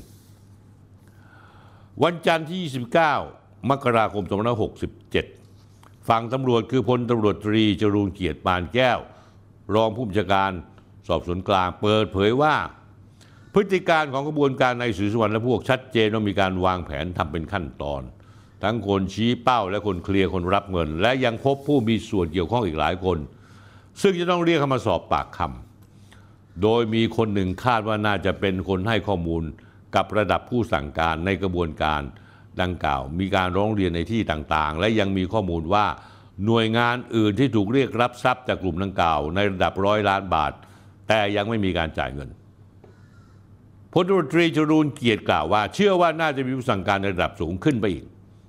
นอกเหนือจากผู้ต้องหา 3 คนขณะนี้อยู่ระหว่างรวบรวมพยานหลักฐานให้ชัดเจนก่อน ยืนยันว่าตำรวจยังต้องการตัวปลาใหญ่กว่านี้ แต่ไม่ขอระบุว่าเป็นนักการเมืองหรือไม่ ประเด็นครับท่านผู้ชมครับ พฤติกรรมการข่มขู่รีดทรัพย์โดยใช้อาชีพนักร้องตัวเองเป็นเครื่องมือของศรีสุวรรณกับพรรคพวกนั้น ต้องเป็นเวรกรรมที่แต่ละคนต้องรับผิดชอบกันไป ว่ากันไปตามพยานหลักฐานและข้อเท็จจริง แต่ตอนนี้เรื่องยังไม่จบ ยังมีข้อมูลเชิงเปิดเผยและเชิงลึกที่ทยอยถูกคายออกมาแต่ละฝ่าย โดยผมและทีมงานที่ติดตามเรื่องนี้มาแต่ต้น พบเห็นว่าเรื่องนี้มีความผิดปกติ น่าเคลือบแคลงสงสัยในหลาย ๆ ประเด็น ข้อแรกทั้งนี้ทั้งนั้นงานนี้ไม่เพียงแต่ฝั่งศรีสุวรรณต้องเข้าสู่กระบวนการทางคดีความเพื่อพิสูจน์ตัวเอง แต่ฝั่งข้าราชการเองโดยเฉพาะกระทรวงเกษตรและสหกรณ์ที่กำลังถูกกล่าวหา ไม่ว่าจะเป็นกรมฝนหลวง หรือกรมการข้าวเรื่องอื่น ก็ต้องถูกสอบสวนข้อเท็จจริงด้วย หากผิดจริงต้องรับโทษไม่ใช่แค่สอบกันแค่ในกรม สอบกันในกระทรวงบอกว่าจบแล้วโปร่งใสบริสุทธิ์ไม่มีอะไรกอไผ่ ผิดปกติมากท่านผู้ชมครับ ข้อที่สองที่สำคัญตามข่าวที่แพร่สะพัดจะมีการลือว่ามีในหมู ซึ่งเป็นคนใกล้ชิด ร้อยเอกธรรมนัฐพรมเผ่ารัฐมนตรีว่าการกระทรวงเกษตรสหกรณ์นั้น เป็นคนพาภรรยาของอธิบดี กรมการข้าวนำเงินไปมอบให้กับนายศรีสุวรรณเมื่อวันที่ 28 พฤศจิกายน 2566 ปีที่แล้ว โดยอ้างว่าต้องการให้มีการร้องเรียนนั้นยุติลง และไม่ทำให้เสื่อมเสีย ชื่อต่อองค์กร ซึ่งเรื่องนี้ในเวลาต่อมาอธิบดีกรมการข้าว พยายามออกมาปฏิเสธเสียงแข็ง ยืนยันว่าไม่เป็นความจริง อธิบดีกรมการข้าวชี้แจงกรณีมีการพาดพิงในหมูที่ปรึกษารัฐมนตรีว่าการกระทรวงเกษตรสหกรณ์ว่าเป็นผู้พาภรรยาที่ปรึกษาการข้าวนำเงินไปมอบในศรีสุวรรณยืนยันว่าตนเองและภรรยา ได้รวบรวมข้อมูลมานาน พอสมควรก่อนแจ้งความดำเนินคดี โดยทีมงานที่ปรึกษารัฐมนตรีไม่มีใครทราบเรื่องนี้สักคน จนวันที่ 28 พฤศจิกายน 2566 ด้วยความรำคาญใจ ตัวเองและภรรยาจึงชวนในหมูที่ปรึกษาน้ำตรีธรรมนัฐไปหาในศรีสวรรณที่บ้านด้วย เพื่อให้เป็นไปพยานว่าไม่ได้จ่ายเงินและไม่ได้คุยเรื่องเคลียร์เงิน จริง ๆ แล้วในข้อมูลที่ผมได้มานั้น เจ้าหน้าที่ตำรวจที่ทำเรื่องนี้ให้ข้อมูลว่าครั้งนั้นที่ไปอธิบดีมีการจ่ายเงินไปแล้ว 5 0 0แสนบาท โดยทิบดีบอกว่าจากนั้นศรีสุวรรณก็ได้แถลงข่าวร้องเรียนเรื่องฝนหลวงที่สภา และไม่ได้คบกันอีก มีเพียงภรรยาที่ไปพบ ซึ่งการให้เงินนายศรีสุวรรณเป็นการล่อซื้อที่ให้ไปหลายครั้งเพื่อเป็นการล่อซื้อทั้งสิ้น โดยทุกครั้งได้หาเรือกับตำรวจ ทั้งนี้ด้วยความคับแค้นเจ็บใจความที่ตัวเองเป็นคนหัวร้อน ตัวเองกับภรรยาจึงวางแผนเพื่อไม่ให้รัฐมนตรีต้องเดือดร้อน จึงจ้างทนายความมาสู้คดีตายเป็นตาย ซึ่งผลการสอบสวนก็ชี้ชัดว่าตนเองไม่ได้ทำผิด หลังนายศรีสุวรรณถูกจับตนเองโทรศัพท์ไปแจ้งให้รัฐมนตรีทราบ และกราบขอโทษในเรื่องที่เกิดขึ้น ซึ่งรัฐมนตรีก็ให้กำลังใจตนเองบอกว่าจะต้องตั้งคณะกรรมการสอบอีกครั้ง เราขอโทษนายที่ไม่ได้บอกก่อน เพราะกลัวทีมงานนายเดือดร้อนนี่คือสิ่งที่อธิบดีกรมการข้าวเรียกน้ำตรีกระทรวงเกษตรกรรมว่าเป็นนาย ซึ่งผมไม่เห็นด้วยท่านผู้ชมครับ เรื่องนี้เป็นเรื่องศักดิ์ศรีของข้าราชการคนหนึ่ง ทั้งกับตัวเองกับครอบครัว ที่ต้องมาเชิญกับเรื่องอะไรก็ไม่รู้ข้าราชการชื่อบอกเราเป็นข้าราชการ เป็นข้ารับใช้ราชการ นายของที่ปรกรมการข้าวคือผม และท่านผู้ชม เราเป็นผู้สีเสียภาษีก่อนให้ แต่ร้อยเอกธรรมนัฐพรมเผ่า หรือรัฐมนตรีคนไหนก็ตามที่ดูแลกระทรวงเกษตรสหกรณ์ไม่เขาไม่ใช่นายคุณ เขาเป็นผู้บังคับชาในภาพรวม และตำแหน่งที่คุณควรจะเรียกเขาคือท่านรัฐมนตรีไม่ใช่นายคำว่านายของคุณที่คุณเรียกเขานี่แสดงว่าความสัมพันธ์คุณกับรัฐมนตรีธรรมนัฐลึกซึ้งมาก และที่ผมรู้มาคุณกับเฉลิมชัยซีอ่อน ก็โคตรจะลึกซึ้งเช่นกัน เพราะฉะนั้นขอให้จะเรื่องอะไรก็ตาม คุณดำรงศักดิ์ศรีของความเป็นข้าราชการ ถ้าคุณเป็นข้าราชการที่สุดจริต ไม่เคยทำงานให้กับรัฐมนตรีกระทรวงการกระทรวงเกษในการหาเศษหาเลยแล้วส่งเข้าหาตัวรัฐมนตรีแล้ว คุณต้องเรียกเขาแค่ท่านรัฐมนตรีก็พอ นี่คุณเรียกนายเลย นายคือคนที่คุณต้องไปรับใช้เขาทุกเรื่อง ไม่ว่าจะถูกหรือผิด คุณระมัดระวังคำพูดของคุณหน่อยก็แล้วกัน ในวันเดียวกันนั้นร้อยเอกธรรมนัฐพรมเผ่ากลับให้สัมภาษณ์ว่า เรื่องนี้กระทรวงเกษตรเป็นผู้เสียหาย ตนเป็นผู้กำกับชา และสนิทสนมกับทิบดีกรมการข้าวรวมถึงภรรยา ทุกเรื่องที่ผู้ใต้คำชามีปัญหาจะมาปรับทุกข์กับตน ตั้งแต่ต้นจนปลายเรื่องตนรับรู้มาตลอด แต่ไม่อยากพูดมากไม่เกิดประโยชน์เพราะจะเป็นการแทรกแซงการทำงานของเจ้าหน้าที่ย้ำว่า ศาลตั้งต้นในการจับกลุ่มไม่ได้เริ่มจากพนักงานสอบสวน แต่เริ่มจากการมาปรับทุกข์กับตน จึงแนะนำให้ปรึกษาที่กฎหมายท่านผู้ชมครับท่านผู้ชมเอะใจบ้างไหมเรื่องศรีสุวรรณจันยานั้นคงไม่ต้องเถียงกันละนะฮะตอนนี้ตายสนิทละ กว่าจะสู้คดีได้กว่าจะออกมาได้อีกนาน แต่ข้อสังเกตเนี่ยผมมีหลายเรื่องมีคำถามชวนสงสัย หนึ่งทำไมในการให้สัมภาษณ์วันเดียวกันอธิบดีกรมข้าวบอกว่าทำเองกับภรรยาทั้งหมด เรื่องนี้นายคือร้อยเอกธรรมนัฐซึ่งเป็นรัฐมนตรีว่าการกระทรวงเกษตรไม่เกี่ยวข้องไม่รับรู้ พอศรีสุวรรณถูกจับเขาถึงไปแจ้งข่าว ขณะเดียวกันร้อยเอกธรรมนัฐกลับบอกว่าตัวเองรับรู้เรื่องมาแต่ต้นจนปลาย ย้อนแย้งกันท่านผู้ชม แถมธรรมนัฐยังบอกว่าตัวเองแนะนำให้ อธิบดีไปปรึกษาฝ่ายกฎหมายเอง แต่อธิบดีบอกว่าเรื่องนี้นายก็คือธรรมนัฐไม่เกี่ยวข้องไม่รับรู้พอศรีสุวรรณถูกจับเข้าก็ไปแจ้งข่าว แสดงว่าปรึกษาหารือกันแล้วกำหนดตัวละครกำหนดบทที่เล่นนั้น มันไม่ตรงตามบทละคร ไม่ตรงต่อข้อเท็จจริง สองประเด็นทุจริตต่าง ๆ ที่ศรีสุวรรณยื่นและกำลังยื่นสอบ ทั้งกรมฝนหลวงและการบินเกษตร กรมข้าวท่านผู้ชมครับท่านผู้ชมคิดเหมือนผมว่าปปชเองต้องเข้าไปจัดการสอบให้กระจ่าง ถ้าทำผิดต้องรับโทษ ที่ทิบดีกรมข้าวบอกว่ามีการตั้งคณะกรรมการสอบแล้วผมไม่ผิด ถามว่าเป็นการสอบในกระทรวงหรือเปล่า ถ้าไม่ผิดไม่ผิดยังไง เพราะเป็นที่รู้กันอยู่แล้ว ถ้ามีให้กระทรวงต้นสังกัดเป็นคนการสอบแล้วนั้น ก็ต้องช่วยเหลือกันอยู่เป็นปกติธรรมดาปปชจริง ๆ แล้วเนี่ยผิดปกติมากที่คุณทำหน้าที่ไปจับ ธรรมดาปปชไม่ได้มีหน้าที่ทำอันนี้นะมันเป็นกระบวนการหรือเปล่าที่จะไปตัดตัดตัดขานักการเมืองบางคน จับศรีสุวรรณแล้วต้องไปดำเนินการตรวจสอบอธิบดีกรมการข้าวและเรื่องอื่นให้ครบถ้วน ให้กระจ่างแจ้งด้วยกันทั้งสองฝ่าย 3. นอกจากนี้ผมขอเตือนท่านอธิบดีกรมการข้าวเรื่องหนึ่ง ผมพูดไปแล้วนะฮะ คุณเป็นระดับทิบดี เวลาสัมภาษณ์ออกสื่อคุณเรียกธรรมนัฐพรมเผ่าว่านายทุกคำผมเตือนอีกครั้งนะฮะ พูดซ้ำไปแล้ว รัฐมนตรีมีมาแล้วจากไป แต่เจ้านายที่แท้จริงของคุณคือประชาชน นอกจากนั้นแล้ว ระหว่างที่ผมฟังอธิบดีกรมการข้าวแถลงข่าว ผมเกือบเชื่อแล้ว แต่อุแม่เจ้า ผมเลือกไปเห็นคุณวรัญชัยโชคชนะ ยืนเป็นแบ็กกราวด์ข้างหลังทำให้ผมฉุกคิดได้หน่อยว่า เวลาคุณวรัญชัยไปยืนหลังใครก็ตาม เรื่องนี้น่าจะมีกลิ่นตุตุสุดท้ายแล้วหลายเรื่องก็จบไม่ค่อยดี ท่านผู้ชมจำได้ไหมคุณวรัญชัยชอบไปยืนข้างหลังคุณชูวิทย์กมลวิสิทธิ์ตอนแถลงข่าวอยู่เป็นประจำท่านผู้ชมครับ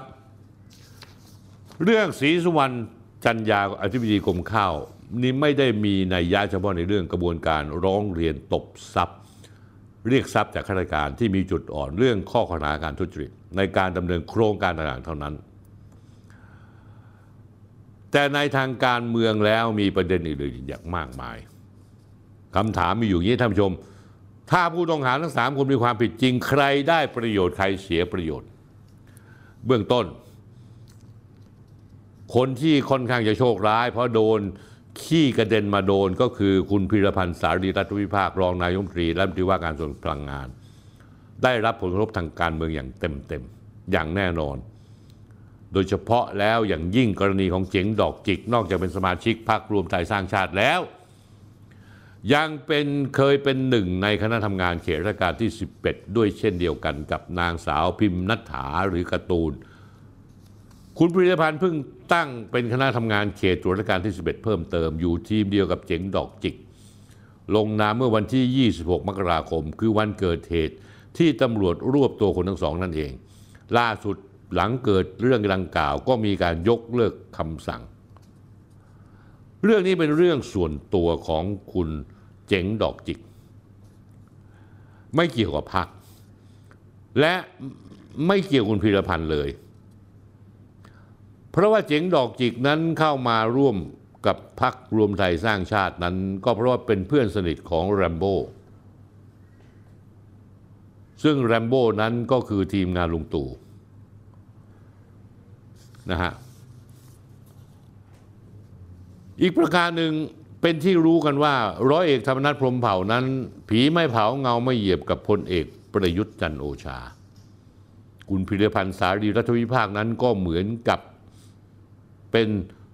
ตัวตายตัวแทนของพลเอกประยุทธ์ที่ทำการเมืองต่อไป การจะทำเรื่องนี้แล้วพาดพิงถึงพลคุณพิรพันธ์สารีรัฐวิภาคนั้นย่อมกระทบไปถึงพลเอกประยุทธ์จันโอชาด้วย เขาเรียกว่าความแค้นนี้เป็นแค้นสั่งฟ้า ก็เลยตกเป็นเป้าโจมตี เรื่องนี้จะมีเกี่ยวพันกับสภาวะทางการเมืองไทยจะเชื่อมโยงไปอีกหลาย ๆ เรื่อง ไม่ว่าจะเป็นกรณีพักก้าวไกล คุณศักดิ์สยามพักภูมิใจไทยคดีหมูเถื่อนตีนไก่เถื่อน ที่เชื่อมโยงและเกี่ยวข้องกับพักประชาธิปัตย์กล่าวโดยสรุปท่านผู้ชมครับ นี่คือบทสรุปที่สำคัญมาก ศรีสุวรรณติดกับดัก เพราะเจ๋งดอกจิก รับงานมาจากคุณธรรมนัฐพรมเผ่าวงในปฏิทราบกันดีว่าทั้งคู่คุณธรรมนัฐกับเจ๋งดอกจิต สนิทสนมกันมาก ผมเอารูปไปขึ้นไปดู สนิทกันมานานแล้ว ส่วนเมื่อถามว่าตัวทิบดีกรมการข้าวนั้นบริสุทธิ์หรือเปล่า ผมเปรียบเทียบอย่างนี้ให้ดีกว่าท่านผู้ชม ผมไม่ตอบคำถามนี้ แต่ผมจะเล่าเรื่องให้ฟัง ท่านผู้ชมรู้มาผมเนี่ยทำงานสื่อมวลชนมาตั้งแต่ผมอายุก่อน 30 ปี ปีนี้ 76 40 กว่าปีแล้วผมอยู่ในแวดวงนี้นะฮะผมผ่านมาหมดแล้วสำหรับผมแล้วกระทรวงเกษตรถือเป็นกระทรวงเกรด A เป็นแหล่งทำมาหากินของบรรดาการเมืองอยู่แล้ว ถือว่าเป็นกระทรวงมีปัญหาการคอร์รัปชันมากที่สุด ทุกยุคทุกสมัย แต่ที่ไหนเป็นเงินทั้งนั้นท่านผู้ชมไม่สังเกตเลยว่านักการเมืองแม่งแข่งกันที่จะมานั่งเป็นเสนาบดีกระทรวงเกษตรจำได้ไหมคุณสมศักดิ์เทพสุทิน อยากมาจนตัวสั่นคุณธรรมนัฐพรหมเผาเคยเป็นผู้ช่วยเกษตรมาก่อน ย่อมรู้แผนที่เส้นทาง ภายในกระทรวงเกษตรดีว่ามีอะไรบ้างจุดไหนบ้าง รู้เส้นสนคนไหนดีท่านผู้ชมครับ นักการเมืองถ้าเดินเข้ามาในกระทรวงเกษตรแล้วจะเห็นแต่เงินเห็นแต่ทองท่านผู้ชมรู้ไหมว่าตำแหน่งแห่งที่อธิบดีในกระทรวงเกษตรนั้น บางครั้งบางเวลาอธิบดีกรมชลประทาน จะได้ตำแหน่งขึ้นมา ผมไม่พูดถึงยุคไหนสมัยไหน และไม่พูดถึงคนไหนนะครับ แต่เป็นข้อท็จจริงว่ากรมชลประทานอธิบดีมีงบประมาณที่ต้องดูแลในการสร้างเขื่อน เป็นหลายหมื่นล้านจนถึงแสนล้าน และการก่อสร้างนั้นมีเปอร์เซ็นต์เยอะมาก บางคนยอมเสียเงินถึงพันสองพันล้าน เพื่อดำรงตำแหน่งอธิบดีกรมชลประทาน นี่เป็นข้อเท็จจริง อธิบดีกรมวิชาการเกษตรกรมวิชาการเกษตรนี่โปรเจกต์เยอะมากเงินทองมีเยอะแยะไปหมดอธิบดีกรมฝนหลวง ฝนหลวงกรมฝนหลวงนี่มันคอร์รัปชันกันทุกเม็ด ทุกเม็ดเลย การจัดซื้อจัดจ้างการจัดซื้อเครื่องบิน นักบินโน่นนี่นั่นเน่าเฟะจนไม่รู้เน่ายังไงนะฮะนักการเมืองยังมีอีกหลายกรม กรมปศุสัตว์แต่ท่านผู้ชมจำไม่ได้เหรอก็ไอหมูเถื่อนตีนไก่เถื่อนฝีมือกรมปศุสัตว์ทั้งนั้น จนวันนี้ทิบดีกรมปศุสัตว์ก็ยังอยู่รอดปลอดภัยไม่เดือดร้อน อาจจะเป็นเพราะว่ามีนายอย่างเช่น เฉลิมชัยศรีอ่อน และนายอย่างเช่น ธรรมนัฐพรมเผ่าที่มารับไม้ต่อไปอธิบดีกรมประมงล่ะ เช่นกัน หลายโครงการไม่ว่าจะเป็นโครงการกล้ายาง โครงการโคล้านตัวโครงการจำนำข้าว มาจากกระทรวงเกษตรทั้งนั้น ถึงแม้จะไม่ได้ใช้งบประมาณภาครัฐของกระทรวงเกษตร แต่ต้องผ่านการเห็นชอบจากหน่วยงานภายในกระทรวงเกษตรที่เกี่ยวข้อง ล่าสุดมหากาบหมูเถื่อนไก่เถื่อนตีนไก่เถื่อน มีผลประโยชน์เป็นแสนล้าน ถ้าผู้ชมสังเกตได้ดีหมูเถื่อนไก่เถื่อนเห็นข่าวมาตั้งหลายเดือนเป็นปีแล้ว และผมก็ชี้เห็นแล้วว่าเป็นการบูรณาโกงกันระหว่างสามกรมคือกรมศุลกากรสังกัดกระทรวงการคลังกรมประมงกรมปศุสัตว์ซึ่งสังกัดอยู่กระทรวงเกษตรและสหกรณ์ท่านผู้ชมเชื่อหรือเปล่า ถ้ากรมปศุสัตว์แม่งไม่เล่นด้วยกรมประมงไม่เล่นด้วยกรมศุลกากรไม่เล่นด้วย มันจะมีหมูเถื่อนไก่เถื่อนไงจนวันนี้ไอ้ทิบดีสามกรมยังไม่ได้ถูกตรวจสอบ อะไรเลยแม้แต่เนี่ยนี่คือประเทศไทยท่านผู้ชม แม่งระยำนะท่านผู้ชม ผมกล้าฟันธงเลย ผมยังหาไม่เจอรัฐมนตรีว่าการกระทรวงเกษตรที่มีความซื่อสัตย์ไม่คดโกง ไม่ทุจริตไม่คอร์รัปชัน ผมยืนยันคำนี้ พิจารณาจากอดีตถึงปัจจุบันแล้วตำแหน่งที่ดีต่างๆในกระทรวงเกษตรไม่ได้มากันง่ายๆ ต้องพึ่งบุญนักการเมือง และพึ่งบุญนักการเมืองอะไรพึ่งดีที่สุดล่ะ ถ้าไม่ใช่การให้เงินใต้โต๊ะ อิงแอบผลประโยชน์ด้วยกันทั้งสิ้นอาทิตย์ดีบางอาทิตย์ดีอย่างเช่นอาทิตย์ดีกรมการวิชาการท่านผู้ชมชูไหมพ่อค้าเต้ยเงินเลยนะ ลงขันกันให้รัฐมนตรีเพื่อช่วยแต่งตั้งคนของตัวเอง เป็นอธิบดีกรมวิชาการเกษตร เพื่ออะไรไหม เพื่อสั่งของสินค้าจากกลุ่มพ่อค้าพวกนี้ เมื่อมีการเปลี่ยนยุคของกระทรวงเกษตรจากนายเฉลิมชัยศรีอ่อนพรรคประชาธิปัตย์มาเป็นร้อยเอกธรรมนัฐพรหมเผ่าพรรคพลังประชารัฐท่านผู้ชมรู้มาว่า ช่วงที่เฉลิมชัยอยู่ ก็จะมีข้าราชการบางคนเนี่ยแหละใหญ่ผมเอ่ยชื่อเลย เดาๆกันไปเถอะ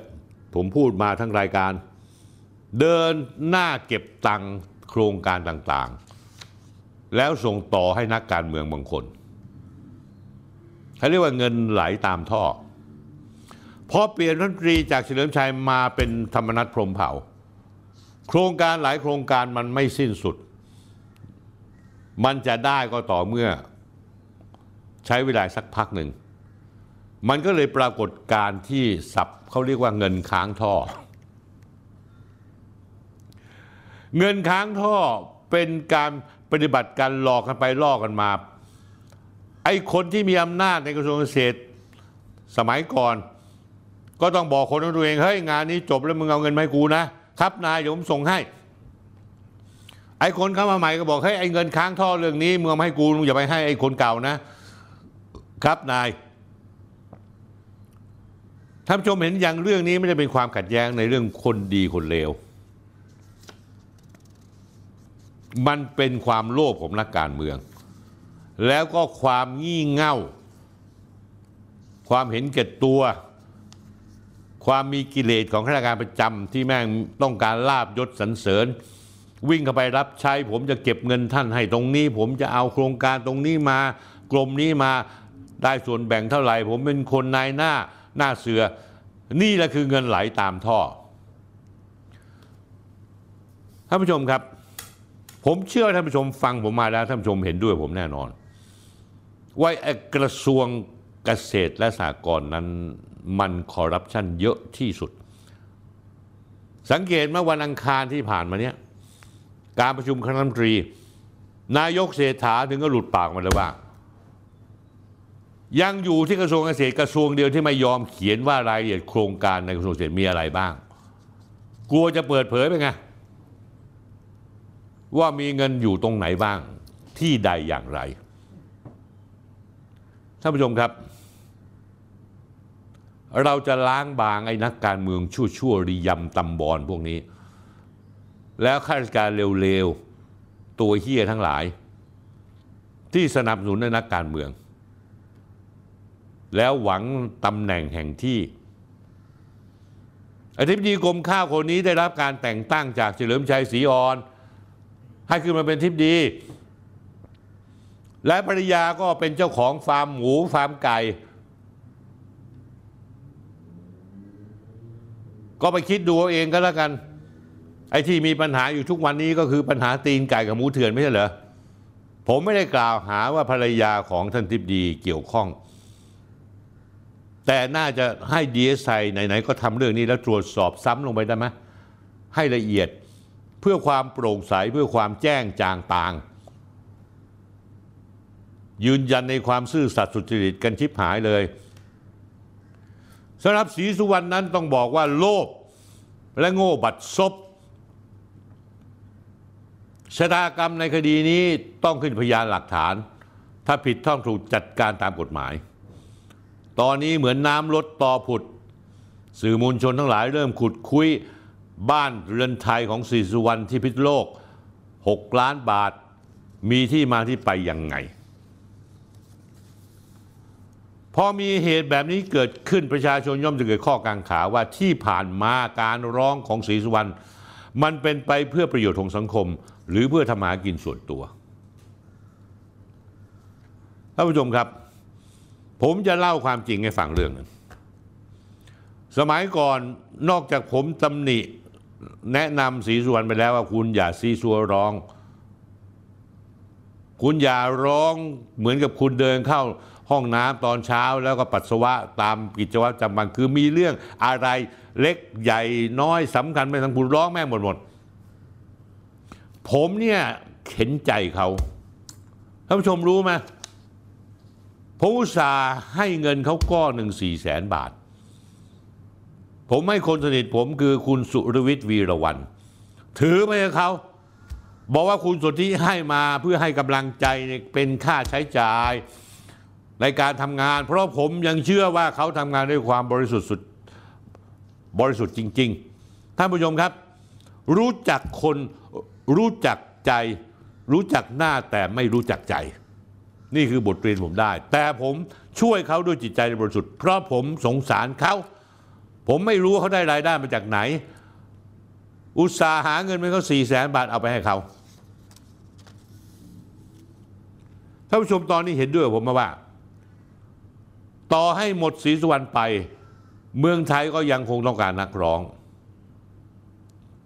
แต่ต้องเป็นนักร้องเรียนที่ใจซื่อมือสะอาด บริสุทธิ์ยุติธรรม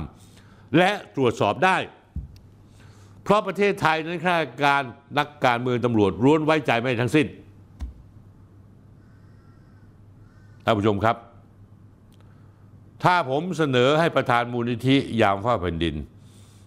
ใช้ยามมูลนิธิยามฟ้าแผ่นดินเป็นหลักในการร้องเรียนเรื่องที่ไม่ยุติธรรม ให้หน่วยงานที่เกี่ยวข้องตรวจสอบข้อเท็จจริงว่าจริงหรือเปล่า ท่านผู้ชมเห็นด้วยไหม มูลนิธิยามเฝ้าแผ่นดิน มีผลงานในการระดมเงินมา 70 ล้านบาทจากพ่อแม่พี่น้อง แจกจ่ายฟ้าทลายโจรไปทั่วประเทศคนเป็นหมื่นหมื่นๆคนเป็นแสนแสนๆคนรอดตายเพราะยาฟ้าทลายโจรหลักฐานการใช้จ่ายเงินมีหมด ผมฝากให้คิด ต้องมีคนร้องเรียน แต่ต้องเป็นคนร้องเรียนที่โปร่งใสและรู้หลักการในการร้องเรียน มีหลักฐานประกอบมีแบ็กกราวด์ไม่ใช่แค่กระดาษแผ่นเดียวแล้วไปยื่นท่านผู้ชมครับ คิดเห็นยังไงบอกมา ด้วยกันแล้วกันท่านผู้ชมครับ วันนี้ผมมีเรื่องราวมาอัปเดตเกี่ยวกับกรณีความขัดแย้งภายในสำนักงานตำรวจแห่งชาติ โดยมีนายตำรวจอีกคนหนึ่งที่ถูกกันแกล้ง โดยตำรวจชั้นผู้ใหญ่อย่างบิ๊กโจ๊ก พลตำรวจเอกสุรเชษฐ์หักพาน รองผู้บัญชาการตำรวจแห่งชาติ คราวนี้เนี่ยตัวชนเนี่ยคู่ปรับออกมากับรองปปตรโดยตรง เป็นนายตำรวจยศพลตำรวจตรี อดีตผู้บังคับการตำรวจภูธรจังหวัดชนบุรี ชื่อพลตำรวจตรีกิตเนศธนนันทวีสินพลตำรวจตรีกิตเนศธนนันทวีสินคือใครพลตำรวจ ตรีกิตเนศชื่อเล่นชื่อสัน ชื่อเดิมท่านชื่อสุขสันส่งประเสริฐ เป็นนักเรียนนายร้อยตำรวจรุ่นหลังสองรุ่นจากบิ๊กโจ๊กคือบิ๊กโจ๊กนี่รุ่น 47 ส่วนคุณกิตติธเนศนี้รุ่น 49 เคยเป็นรองผู้บังคับการภูธรจังหวัดตรัง ก่อนจะย้ายมาเป็นรองผู้บังคับการ นครบาลสองช่วยราชการสำนักงานประธานสภาผู้แทนราษฎรนายชวนหลีกภัย แล้วค่อยขยับเป็นรองผู้บังคับการอกบชนก่อนที่จะขึ้นเป็นผู้บังคับการภูธรจังหวัดชนบุรี เมื่อวันที่ 1 ตุลาคม 2565ทีนี้มันมีเรื่องอะไรเกิดขึ้น ปลายปีที่แล้วสปลายปีที่ 2565 ชื่อของพลตำรวจตรีกิตติเนศตกเป็นข่าวโด่งดัง กรณีตกเป็นข่าวว่ามีการสับเปลี่ยนผู้ต้องหาคดีเมื่อวันที่ 18 ตุลาคม 2565 ที่มีชายชะกัน 6 คนบุกทวงหนี้ภายในภูวิลล่าแห่งหนึ่งในเมืองพัทยาจังหวัดชนบุรี โดยผู้ต้องหากระทำความผิด ใช้อาวุธปืนยิงยางรถยนต์คู่อริรวมทั้งทำร้ายร่างกายจนได้รับบาดเจ็บ ผู้ต้องหามามอบตัวสองคนก็เป็นตัวปลอม ซึ่งจากการสอบสวนซักปากคำเจ้าตัวรับสารภาพว่าได้รับค่าจ้างให้มาเป็นผู้ต้องหาแทน โดยเวลานั้นมีการให้ข่าวมีการเรียกรับเงินสินบนจำนวนหนึ่งล้านบาททำให้เวลาต่อมาพลตำรวจเอกสุรเชษฐ์หักพาน รองปปตร ก็ชงเรื่องให้พลตำรวจเอกดำรงกิติประพัฒน์ผู้บัญชาการตำรวจแห่งชาติ ออกคำสั่งตรที่ 54 543ทับ2565 ลงวันที่ 14 พฤศจิกายน 2565 โยกย้ายพลตำรวจตรีกิตเนศไปบริการที่ศูนย์ปฏิบัติการสำนักงานตำรวจแห่งชาติ ก็คือเอามาแขวนนั่นแหละ อย่างไรก็ตามเมื่อเวลาล่วงไปความจริงก็ปรากฏ การทำงานให้โครมคราม หิวแสง ระดับโปลิสจับตำรวจของพลตำรวจโทว่าพลตำรวจเอกสุรเชษฐ์หักพาน รองปปตรกำลังกลับกลายเป็นหอกที่มาทิ่มแทงตัวเอง และเป็นกรรมที่กำลังไล่ตามล่าตัวบิ๊กโจ๊กนั่นเอง ประเด็นก็คือว่าเมื่อวันจันทร์ที่ 29 มีนามกราคมที่ผ่านมาเนี้ยนะฮะพลตำรวจตรีกิตเนศธนะนันทวีสิน อดีตผู้บังคับการชนบุรีได้ขึ้นศาล พื่อไต่สวนมูลฟ้องคดีที่เขายื่นฟ้องบิ๊กโจ๊กพลตำรวจสุริเชษฐ์ข้อหาหมิ่นประมาทด้วยการโฆษณา จากการสัมภาษณ์ออกสื่อเมื่อวันปี 2565 ในเวลานั้นพลตำรวจเอกสุรเชษ์กล่าวหาว่าพลตำรวจตรีกิตเนศมีพฤติกรรมเปลี่ยนตัวผู้ต้องหา คดีคนร้าย 6 คนยกพวกยิงรถคู่อริ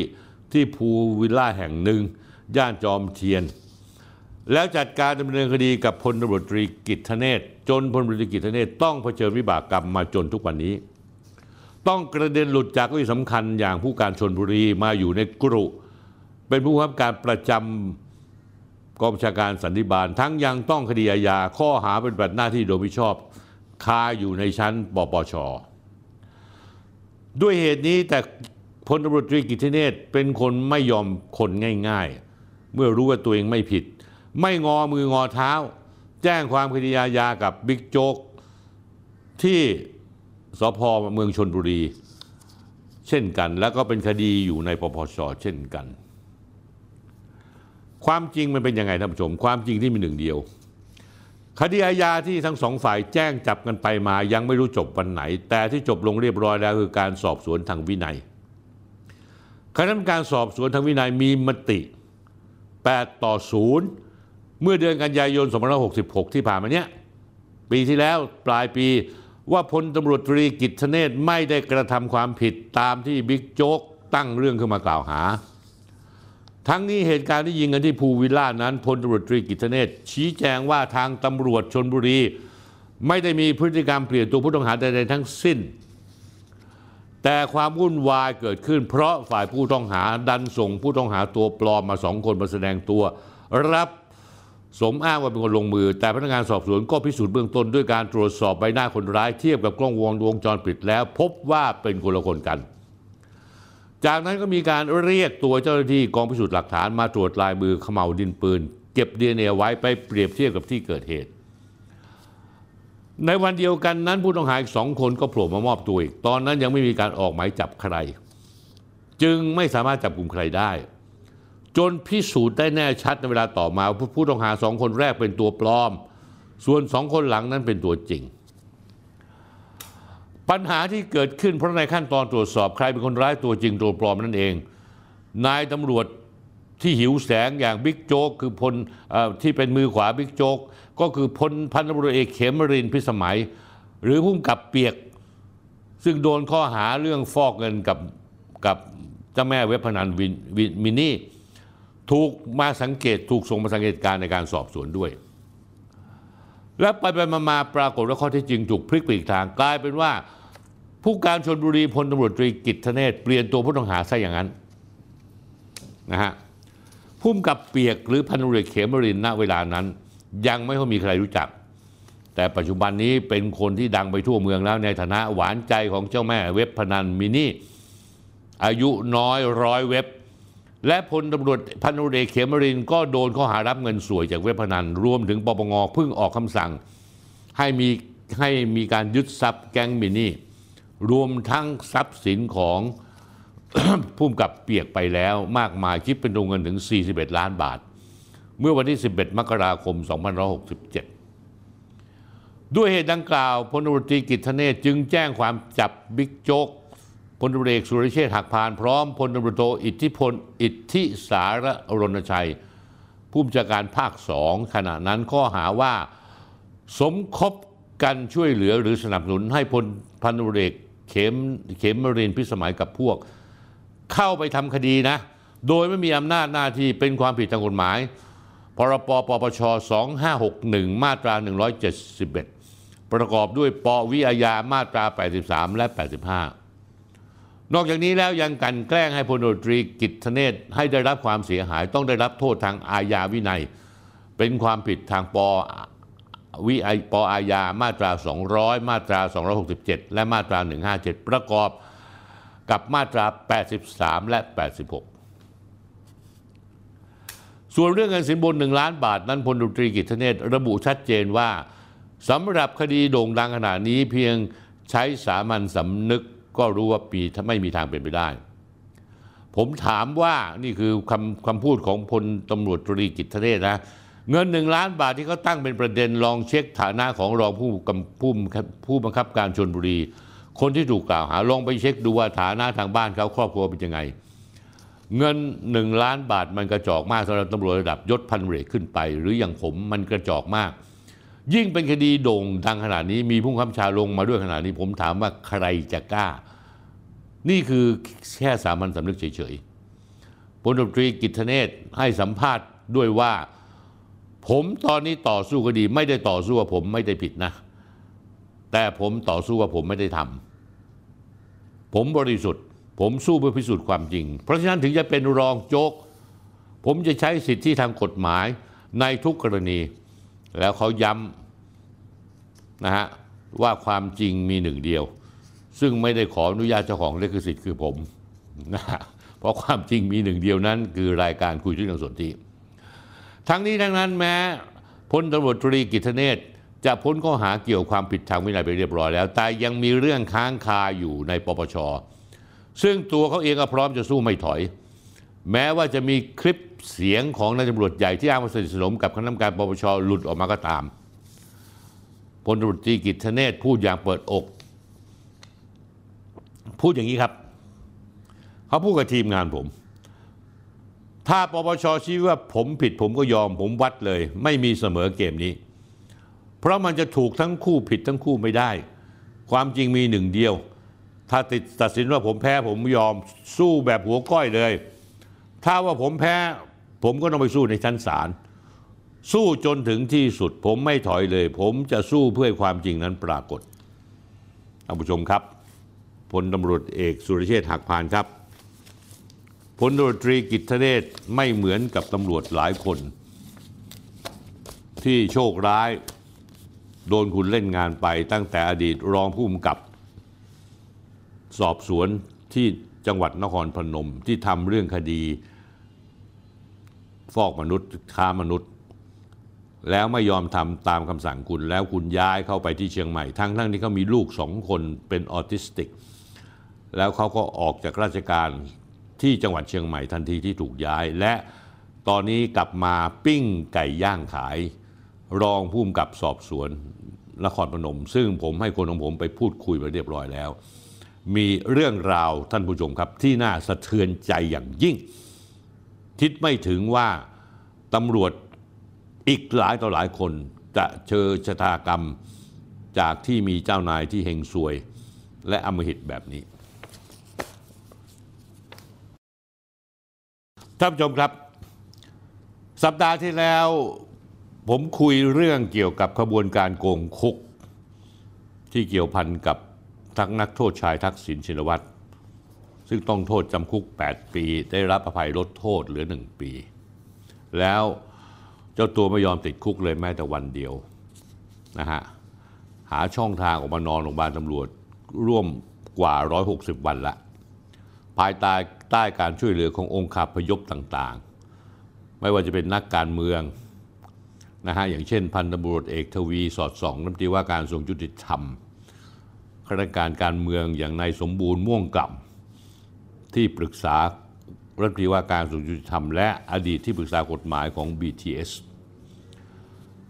รวมไปถึงข้าราชการประจำโดยเฉพาะอย่างยิ่งภายในกรมราชทัณฑ์ที่ผมต้องชี้เห็นชัดๆ ไปเลยว่า หัวขบวนคือท่านอธิบดีกรมราชทัณฑ์นายสหการเพชรนรินทร์กับรองอธิบดีอีกบางคน ซึ่งตอนนี้เริ่มรู้ตัวแล้วว่ากำลังร่วมกันกระทำความผิด อยากจะกระโดดหนี ด้วยการย้ายไปเป็นผู้ตรวจราชการกระทรวงแทนที่จะต้องมานั่งรับเผือกร้อน ร่วมหัวจมท้ายไปกับรัฐมนตรีและอธิบดีกรมราชทัณฑ์ท่านผู้ชมครับ หลายต่อหลายครั้งที่ผ่านมาผมเตือนไปแล้วหลายครั้ง ถึงทักษิณชินวัตรคนรอบตัวทักษิณพันธุเรกทวีสอดส่องข้าราชการทั้งหลาย ตอนล่าสุดผมพูดด้วยความหวังดีไปถึงข้าราชการเจ้าหน้าที่กรมราชทัณฑ์ทั้งหลาย ซึ่งหลายคนรู้จักผมดี ว่าอย่าเห็นแก่ลาบ เห็นแก่ยศ เห็นแก่การสรรเสริญมาร่วมขบวนการโกงคุกให้ทักษิณเลย ให้เห็นแก่ประเทศชาติเป็นส่วนรวมบ้าง เพราะเรื่องนี้มันทำลายหลักการของกระบวนการยุติธรรมอย่างให้อภัยไม่ได้ เรื่องนี้มีการบิดเบือนระเบียบข้อบังคับกฎหมายกระบวนการยุติธรรมประเทศ เพื่อเอื้อประโยชน์ให้กับคนคนเดียว สักวันหนึ่งนะฮะเวลามันผ่านไป พวกนี้ต้องถูกเช็คบินย้อนหลังอย่างแน่นอน อาจจะหลังจากเกษียณซะด้วยซ้ำก็อาจจะต้องถูกเช็คบิน เพราะว่ามีคนจดบัญชีพวกนี้เอาไว้เยอะมาก สุขที่แล้วท่านผู้ชมครับ ผมพูดถึงเรื่องหนังสือโยกย้ายข้าราชการกรมราชทัณฑ์สองฉบับ ฉบับหนึ่งเป็นการโยกย้ายข้าราชการผู้หญิงอายุย่างน้อย 3 คน ซึ่งถูกย้ายเข้ามายังส่วนกลาง เพื่อมาดำเนินเรื่องให้เอื้อมหน่วยแก่การจัดการเรื่องทักษิณชินวัตรผมพูดอย่างนี้ครับ ผมบอกว่าผมฝากไปถึงผู้ที่เกี่ยวข้องทุกคน ไม่ว่าจะเป็นอธิบดีกรมราชทัณฑ์ท่านผู้หญิง สุภาพสตรีทั้งสามท่าน และคุณเกษมหมู่ข้าราชการประจำข้าราชการการเมืองที่ร่วมกระบวนการโกงการติดคุกให้ทักษิณและกำลังวางแผนเผื่อไปถึงน้องสาว คือยิ่งรักอีกครั้งหนึ่งว่า ผมบอกว่าพวกคุณจะทำเรื่องโง่ๆอย่างนี้ได้ไหมคุณจะคิดว่าสิ่งที่พวกคุณทำอยู่นี้คนอื่นและประชาชนเขารู้ไม่ทันนะฮะ รายการสุขที่แล้วผมพูดด้วยความหวังดีจริง ๆ แต่ท่านผู้ชมรู้ไหมแค่สองวันเท่านั้นกรมราชทัณฑ์ออกแถลงการสื่อมวลชนตอบโต้ผมนะฮะเอ่ยชื่อผมเลยนะทันทีเลยนะฮะเอาผมจะอ่านให้ฟังสั้นๆ จากกรณีนายสนธิริมทองกุลได้ไลฟ์ผ่าน Facebook สนธิริมทองกุลวันที่ 26 มกราคมพูดพาดพิงถึงกรมราชทัณฑ์ในกรณีที่ได้มีคำสั่งย้ายข้าราชการว่าเป็นการย้ายข้าราชการที่ไม่เห็นด้วยกับนโยบายที่คุมขังอื่น แล้วข้าราชการที่ตอบสนองนโยบายให้เข้ามาแทน เพื่อรองรับท่านผู้ชมจำคำพูดนี้นี่เป็นคำพูดของแถลงการกรมราชทัณฑ์นะเพื่อรองรับอดีตนักโทษ อดีตนายกทักษิณชินวัตรจากนักโทษชายกลายเป็นนาย ตอนนี้ที่ดีพูดเองแล้วนะ ว่าเป็นอดีตนายกทักษิณชินวัตรเขาก็อ้างต่อฮะการโยกย้ายครั้งนี้เป็นการดำเนินการ เพื่อมอบหมายข้าราชการเพื่อสนับสนุนกิจการงานราชทัณฑ์ให้ครอบคลุมทุกมิติอย่างมีประสิทธิภาพนะครับผมตัดตอนนะฮะซึ่งได้พิจารณาจากผู้มีความรู้ความสามารถทักษะและความชำนาญในงานที่ได้รับมอบหมาย อันช่วยสนับสนุนและช่วยขับเคลื่อนกิจกรรมกรมราชทัณฑ์ในภาพรวมเรื่องมีประสิทธิผล เพื่อประโยชน์สูงสุดทางราชการและให้เป็นไปตามระเบียบการบริหารราชการแผ่นดิน พศ 2534 เป็นปกติวิสัยของการบริหารงานบุคคลหน่วยราชการมิได้เป็นไปตามที่นายสนธิกล่าวอ้างแต่อย่างใดท่านผู้ชมครับ คุณทวีสอดส่องครับ ท่านทิบดีกรมราชทัณฑ์ครับ คุณสาการเพชรนริน พวกคุณกลับไปฟังความคำพูดผมอีกทีหนึ่งนะครับ ผมบอกว่าพวกคุณอย่าทำเรื่องโง่ๆอย่างนี้ได้ไหม คุณอยากคิดว่าสิ่งที่คุณทำอยู่นี้คนอื่นหรือประชาชนเขารู้ไม่ทัน ท่านทิบดีครับ คุณทวีสอดส่องครับ คุณลองเดินไปทามท้องถนนถามชาวบ้านที่ไหน ใครๆเขาก็รู้ว่าสิ่งที่ทักษิณกระทำอยู่นั้นคือการโกงการติดคุก ใช่หรือเปล่า เป็นสิ่งที่ไม่มีใครเขาทำกัน ไม่มีใครเขารับได้ แล้วผมจะชี้พิรุษบางอย่าง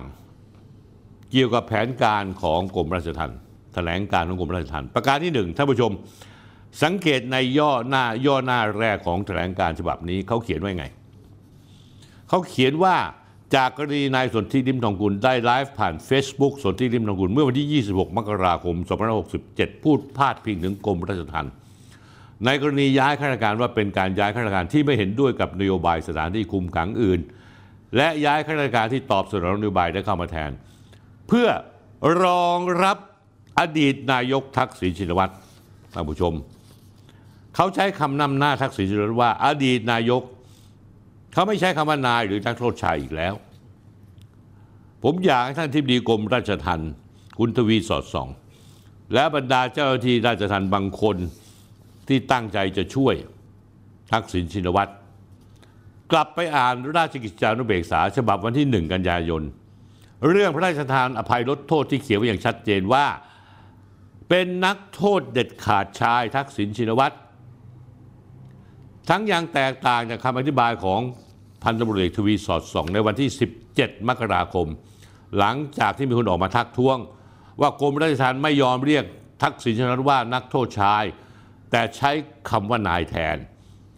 ซึ่งพันตำรวจเอกทวีก็ตะแบงไปว่าไม่ต้องการให้กระทบเรื่องสิทธิมนุษยชน แล้ววันนี้คุณทวีและอธิบดีสาการ ยกระดับนักโทษชายทักษิณให้เป็นอดีตนายกทักษิณนี่ก็เผยพิรุษอีกครั้งในการแถลงการฉบับล่าสุดด้วยการเรียกนักโทษชายทักษิณว่า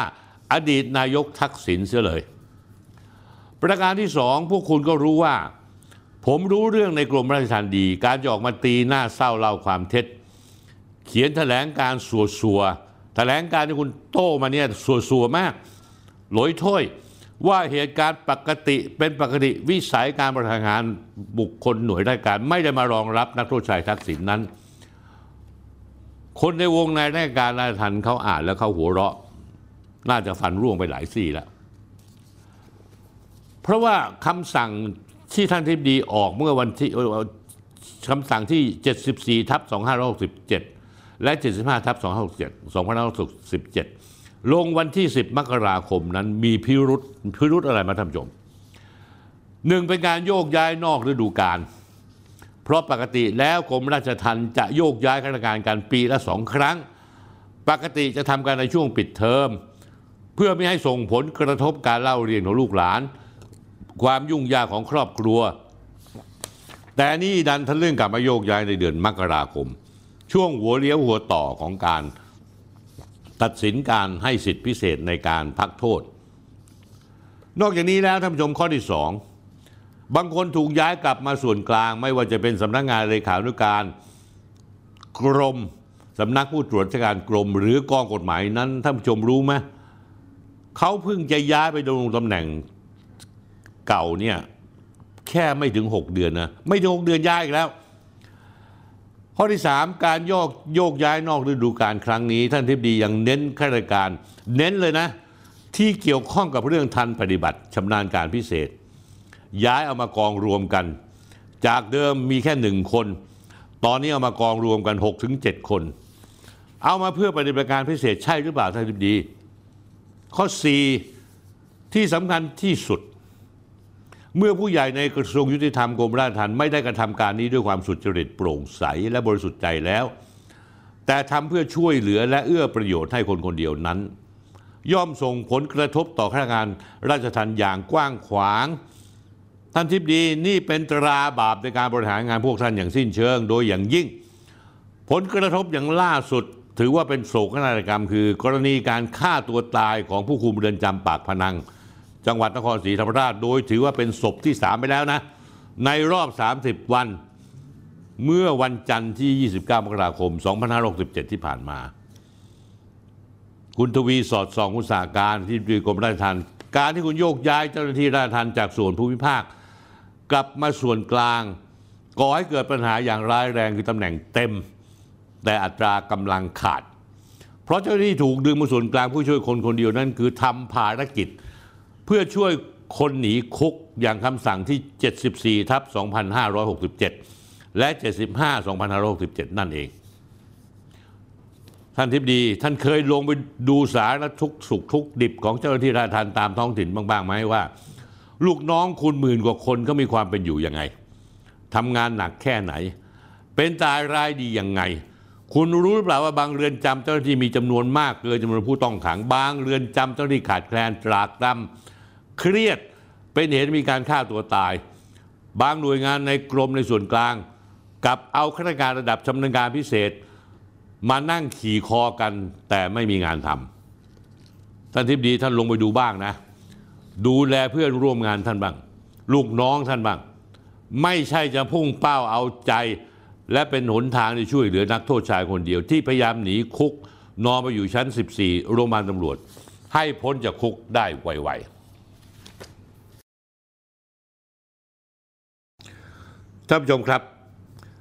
ผมมักจะเล่าเรื่องนโยบายการต่างประเทศของสหรัฐอเมริกาที่พังพินาศไปและล้มเหลวอย่างไม่เป็นท่าแล้ว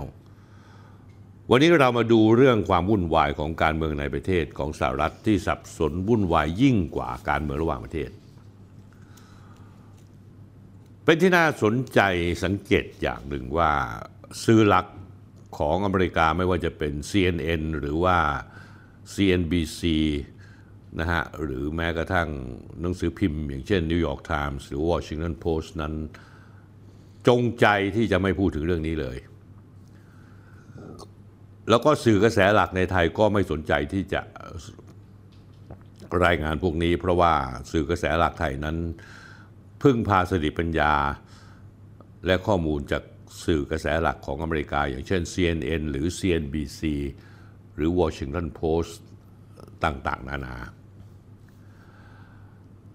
ความจริงแล้วเรื่องนี้สะท้อนให้เห็นภาพความสับสนวุ่นวายทางการเมืองภายในสหรัฐที่กระทบกระเทือนต่อสถานการณ์โลกเป็นอย่างยิ่ง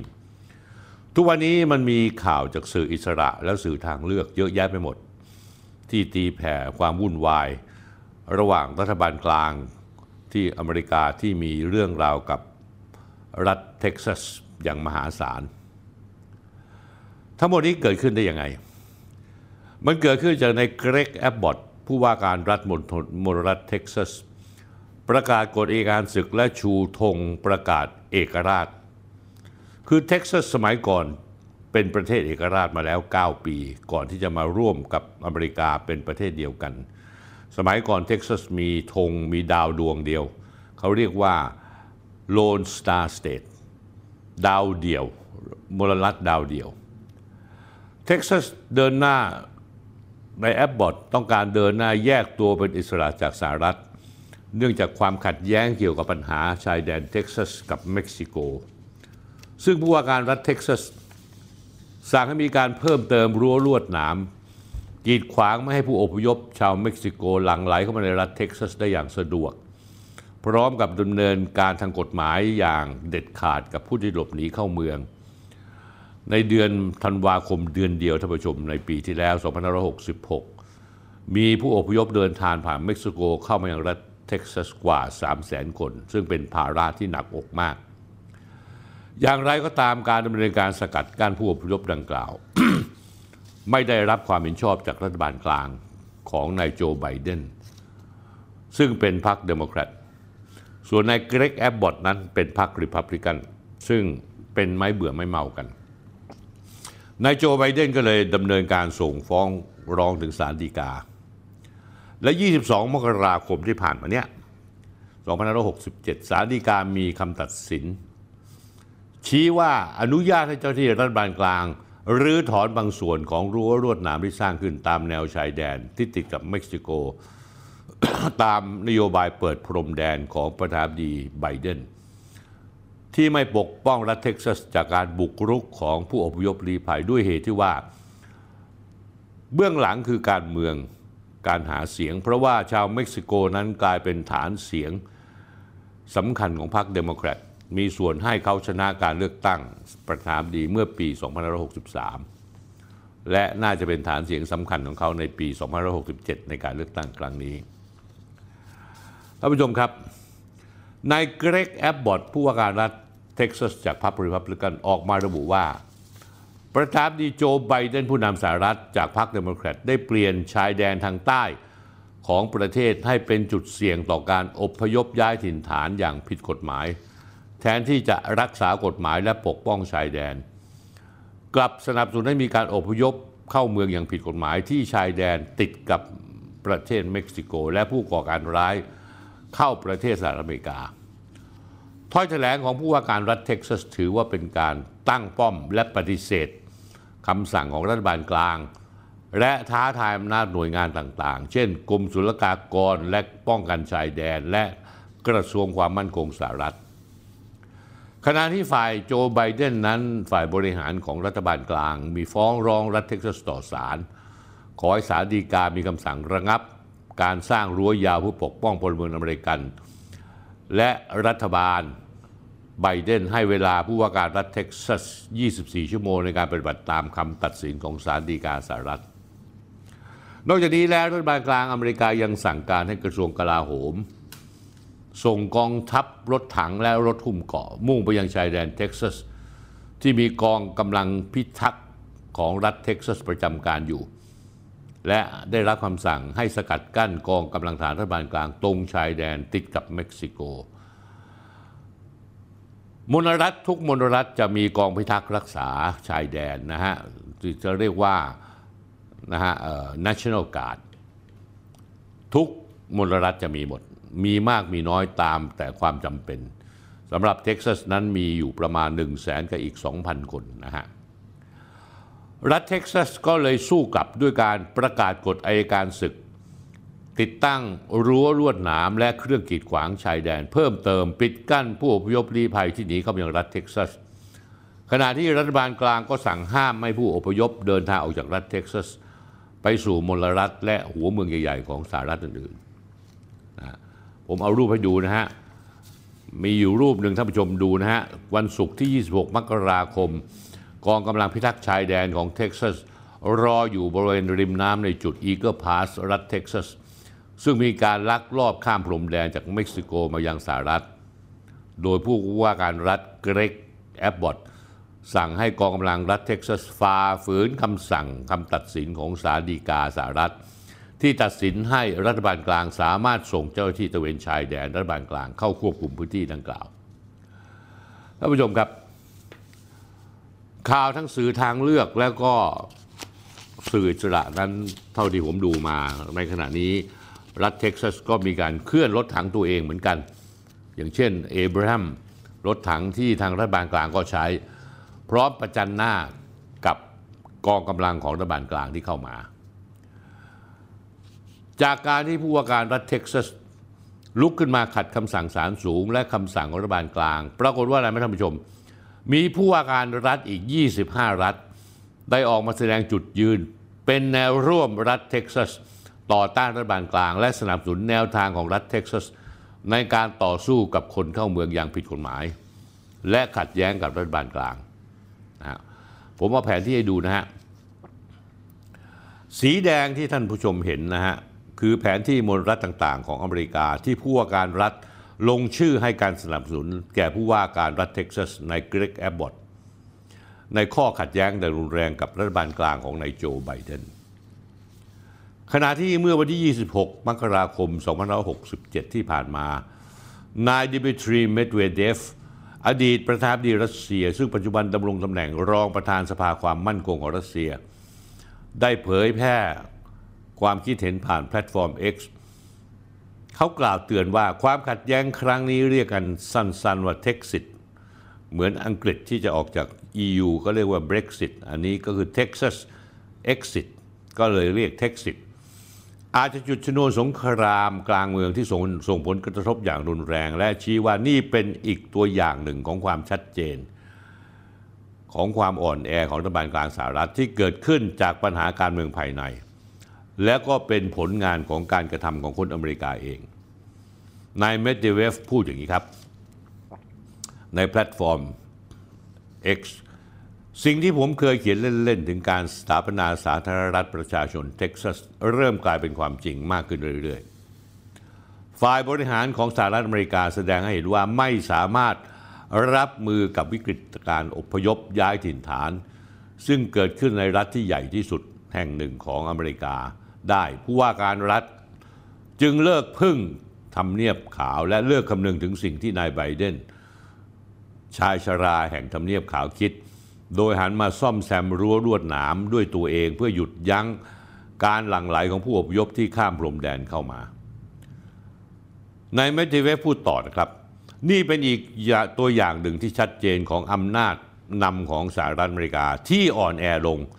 ซึ่งเป็นกระบวนการที่เกิดขึ้นจากภายใน และเป็นผลมาจากการกระทำของชาวอเมริกันเอง นอกจากนั้นเขายังพูดต่อนะครับ มีหลายกรณีในประวัติศาสตร์ที่บางรัฐ พยายามแยกตัวออกมา และก่อตั้งสมาพันธ์รัฐ ผลสุดท้ายคือสงครามกลางเมืองนองเลือด ซึ่งฆ่าชีวิตไปผู้คนไปจำนวนมาก แต่ไม่ว่าจะด้วยวิธีใดสหรัฐอเมริกาอาจจะต้องเผชิญกับวิกฤตรัฐธรรมนูญที่มิอาจแก้ไขได้ และต้องตกอยู่บนทางแพร่งแห่งความขัดแย้ง การเผชิญหน้าครั้งใหม่ อาจจะสร้างความเสียหายยิ่งกว่านั้นไปอีกนานท่านผู้ชมครับสถานการณ์ความวุ่นวายทางการเมืองภายในสหรัฐณเวลานี้ ที่มีผู้สังเกตการและก็สื่อมวลชนของสหรัฐวันเกรงว่าอาจจะลุกลามบานปลาย จนนำไปสู่สภาวะสงครามกลางเมืองในสหรัฐก็ได้ อาจจะเรียกว่าเป็นกฎแห่งกรรม ก็คงไม่ผิดนัก ถ้าท่านผู้ชมได้เคยดูรายการผมคุยทุกเรื่องสนธิมาตลอด ท่านผู้ชมคงจำได้ว่าครั้งหนึ่งเมื่อ 3 ปีครึ่งมาแล้ว ในรายการคุยทุกเรื่องสนธิตอนที่ 37 ตอนจุดเสื่อมอาณาจักรอเมริกาจุดเปลี่ยนภูมิรัฐศาสตร์โลก ซึ่งออกอากาศไปเมื่อวันศุกร์ที่ 12 มิถุนายน2563 ผมเคยเล่าเรื่องประวัติศาสตร์อเมริกาและรัฐเท็กซัส ไว้อย่างไรบ้าง ผมจะทบทวนให้ฟังนะฮะผมพูดมาตั้ง 3 ปีกว่าแล้ว ผมบอกอย่างนี้ครับ หลังจากที่พวกผิวขาวชาวอังกฤษชาวยุโรปทั้งฝรั่งเศสสเปนโปรตุเกสแย่งแผ่นดินอเมริกามาจากชาวอินเดียนแดงแล้ว ก็เกิดการสู้รบและปฏิวัติอเมริกาขึ้นมา จนในสุดอเมริกาสามารถประกาศอิสรภาพได้ในวันที่ 4 กรกฎาคม 2519 หรือคศ 1776 ที่เมืองฟิลาเดลเฟียมณฑลรัฐเพนซิลเวเนียทำให้เกิดประธานาธิบดีคนแรกของอเมริกาที่ชื่อจอร์จวอชิงตันขึ้นมา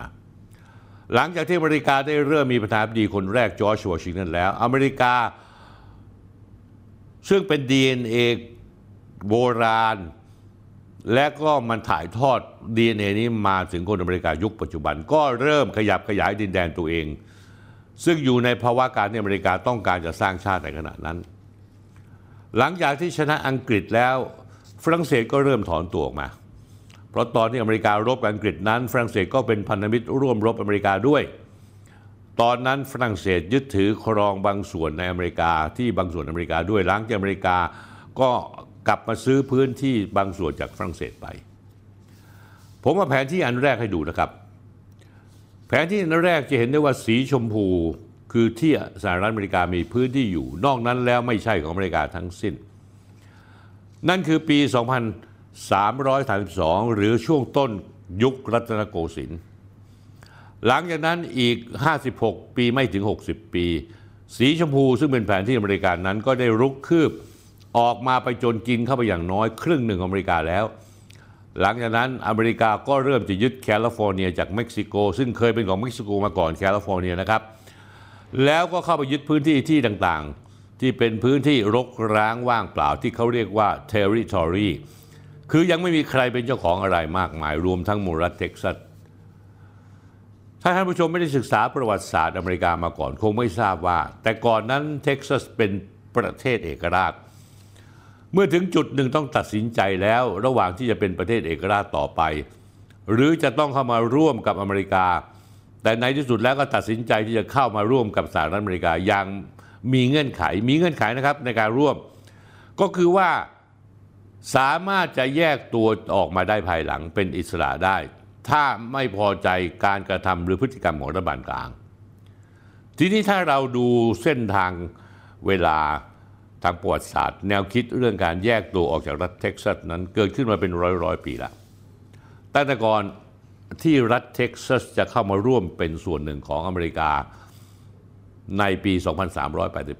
2388 ก่อนทศก่อนก่อนศตวรรษที่ 20 ปี 2130 2379 หรือคศ 1836 เท็กซัสเกิดสงครามกลางเมืองที่เรียกว่าศึกอาลาโม ซึ่งกลายเป็นภาพยนตร์โด่งดังไปนะฮะ ทหารเท็กซัสมีจำนวนแค่ 187 คน ใช้ป้อมอาลาโมเป็นสถานที่ต่อสู้ชนะกองทัพเม็กซิกันกว่า 7,000 นาย ของประธานาธิบดีซานตาอาน่านำไปสู่การสถาปนาเอกราชและสถาปนาสาธารณรัฐเท็กซัส ปกครองตนเองยาวนานถึง 9 ปี โดยมีธงเอกราชเป็นรูปดาวหนึ่งดวง เป็นธงประจำตัวเท็กซัส นั่นคือชื่อ Lone Star State ต่อมาในปี 2388 หรือคศ 1845 ประธานาธิบดีของเท็กซัสกับประธานาธิบดีเจมส์น็อกซ์โพกของสหรัฐอเมริกา ได้ลงนามในสนธิสัญญาผนวกรวมเท็กซัสกับสหพันธ์รัฐ เท็กซัสก็เลยกลายเป็นรัฐที่ 28 โดยมีเงื่อนไข มีเงื่อนไขท่านผู้ชมครับ ในการร่วมกัน ว่าสามารถให้เท็กซัสแยกตัวเป็นเอกราชได้ ถ้าถูกคุกคามจากรัฐบาลกลางสหรัฐและตรงนี้แหละครับ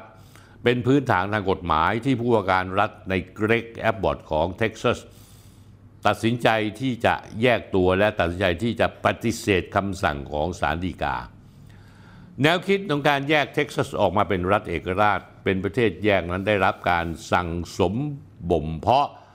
เรื่อยมาแต่ถูกสกัดกั้น จากรัฐบาลกลางของสหรัฐที่กรุงวอชิงตันดีซีที่อ้างว่าประเทศอเมริกาแบ่งแยกไม่ได้ แต่เกาหลีเหนือเกาหลีใต้แบ่งแยกได้ สมัยก่อนเวียดนามเหนือเวียดนามใต้ก็แบ่งแยกได้ ในสายตาของผู้มีอำนาจในโลกนี้คือสหรัฐอเมริกา ปัญหาของตัวเองตัวเองไม่ยอมให้มีการแบ่งแยก แต่ปัญหาของชาติอื่นๆ ในโลกที่ตัวเองต้องการเข้าไปครอบงำไปมีอิทธิพลในฐานะเจ้าโลก ตัวเองก็ส่งเสริมสนับสนุนให้แบ่งแยกกัน ศาลสูงสหรัฐได้ลงความพิพากษาก็คือว่ารัฐเท็กซัสแบ่งแยกไม่ได้แน่นอน แต่สุดท้ายแล้ว ความเห็นและคำตัดสินเหล่านี้ก็มิอาจหยุดยั้งความขัดแย้งทางการเมืองภายในประเทศสหรัฐ ที่ตอนนี้คุกรุ่นใกล้ถึงจุดแตกหัก อันมีความแตกแยกความความตัวแทนของความขัดแย้ง คือนายโจไบเดนจากพรรคเดโมแครตและนายโดนัลด์ทรัมป์จากพรรครีพับลิกันได้ จนสุดท้ายท่านผู้ชมครับ ความขัดแย้งที่ยืดเยื้อเรื้อรังมาอย่างยาวนาน ก็อาจจะนำไปสู่ระบบเท็กซิสที่รัฐเท็กซัสเดินหน้ากระบวนการแบ่งแยกตัวดินแดนออกจากสหรัฐ ทั้งต่อต้านและปฏิเสธอำนาจรัฐบาลกลาง ซึ่งไม่ยินยอมให้มีการแบ่งแยกออกไป บางทีท่านผู้ชมครับ อาจจะบานปลายนำไปสู่ความรุนแรงเข้าไปสู่วิกฤต สงครามกลางเมืองที่อเมริการบกันเองก็ได้ ซึ่งไม่มีใครรู้ว่าอะไรจะเกิดขึ้นนะแล้วก็นี่ก็คือความแตกแยกระหว่างอเมริกา ระหว่างพรรคเดโมแครตกับพรรครีพับลิกันซึ่งจะไม่มีทางเชื่อมต่อกันได้เลยแม้แต่นิดเดียว เพราะว่าพรรครีพับลิกันจริง ๆ แล้วเท็กซัสนั้นเป็นที่อยู่ของคนผิวขาวส่วนใหญ่ และมีความคิดค่อนข้างจะสุดโต่งแต่อเมริกาพรรคเดโมแครตนั้นซึ่งเป็นรัฐบาลกลางอยู่ขณะนี้ กับมีส่วนผสมของคนที่มีนโยบายเสรีนิยมรุ่นใหม่นะที่สามารถที่จะทำอะไรก็ตาม ที่ให้เข้าไปสู่หลักการของเสรีนิยม ซึ่งเท็กซัสไม่ยอมเรื่องนี้ยังไม่จบง่ายๆท่านผู้ชมครับ ถึงแม้จะจบลงแต่ความแตกร้าวหมางเมิน แล้วความร้าวฉานของความรู้สึกของคนที่เท็กซัสกับความรู้สึกของคนที่ไม่ได้อยู่ในเท็กซัส และเป็นส่วนหนึ่งของรัฐบาลกลางนั้น จะไม่มีวันเชื่อมต่อกันได้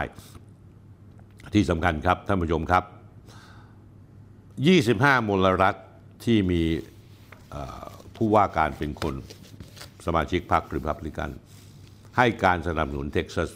และก็เริ่มส่งทหารรักษาชายแดน แต่ละรัฐจะส่งไปแล้วแต่มีมากมีน้อยแค่ไหน ไอดาโฮส่งไป 4,000 คน รัฐโน่นรัฐนี่ส่งไป รวมเบ็ดเสร็จแล้วทหารรักษาพิทักษ์ชายแดน หรือที่เรียกว่า National Guard นั้น ถ้ารวมทุกๆมลรัฐ 25มลรัฐที่ส่งมาบวกกับของเท็กซัสเองจำนวนก็จะมีประมาณ 200,000 กว่าคน200,000 กว่าคนครับ ท่านผู้ชมครับ ท่านผู้ชมครับสำหรับรายการวันนี้ เผ็ดมันเข้มข้นดูเดือด อย่าลืมนะครับ ดูแล้วแชร์ไปให้เยอะ ๆ รายการนี้สำคัญวันนี้สำคัญมาก ทุกอาทิตย์สำคัญหมด เพราะว่าที่นี่ความจริงมีหนึ่งเดียวก็คือที่นี่ครับ สวัสดีครับท่านผู้ชมครับ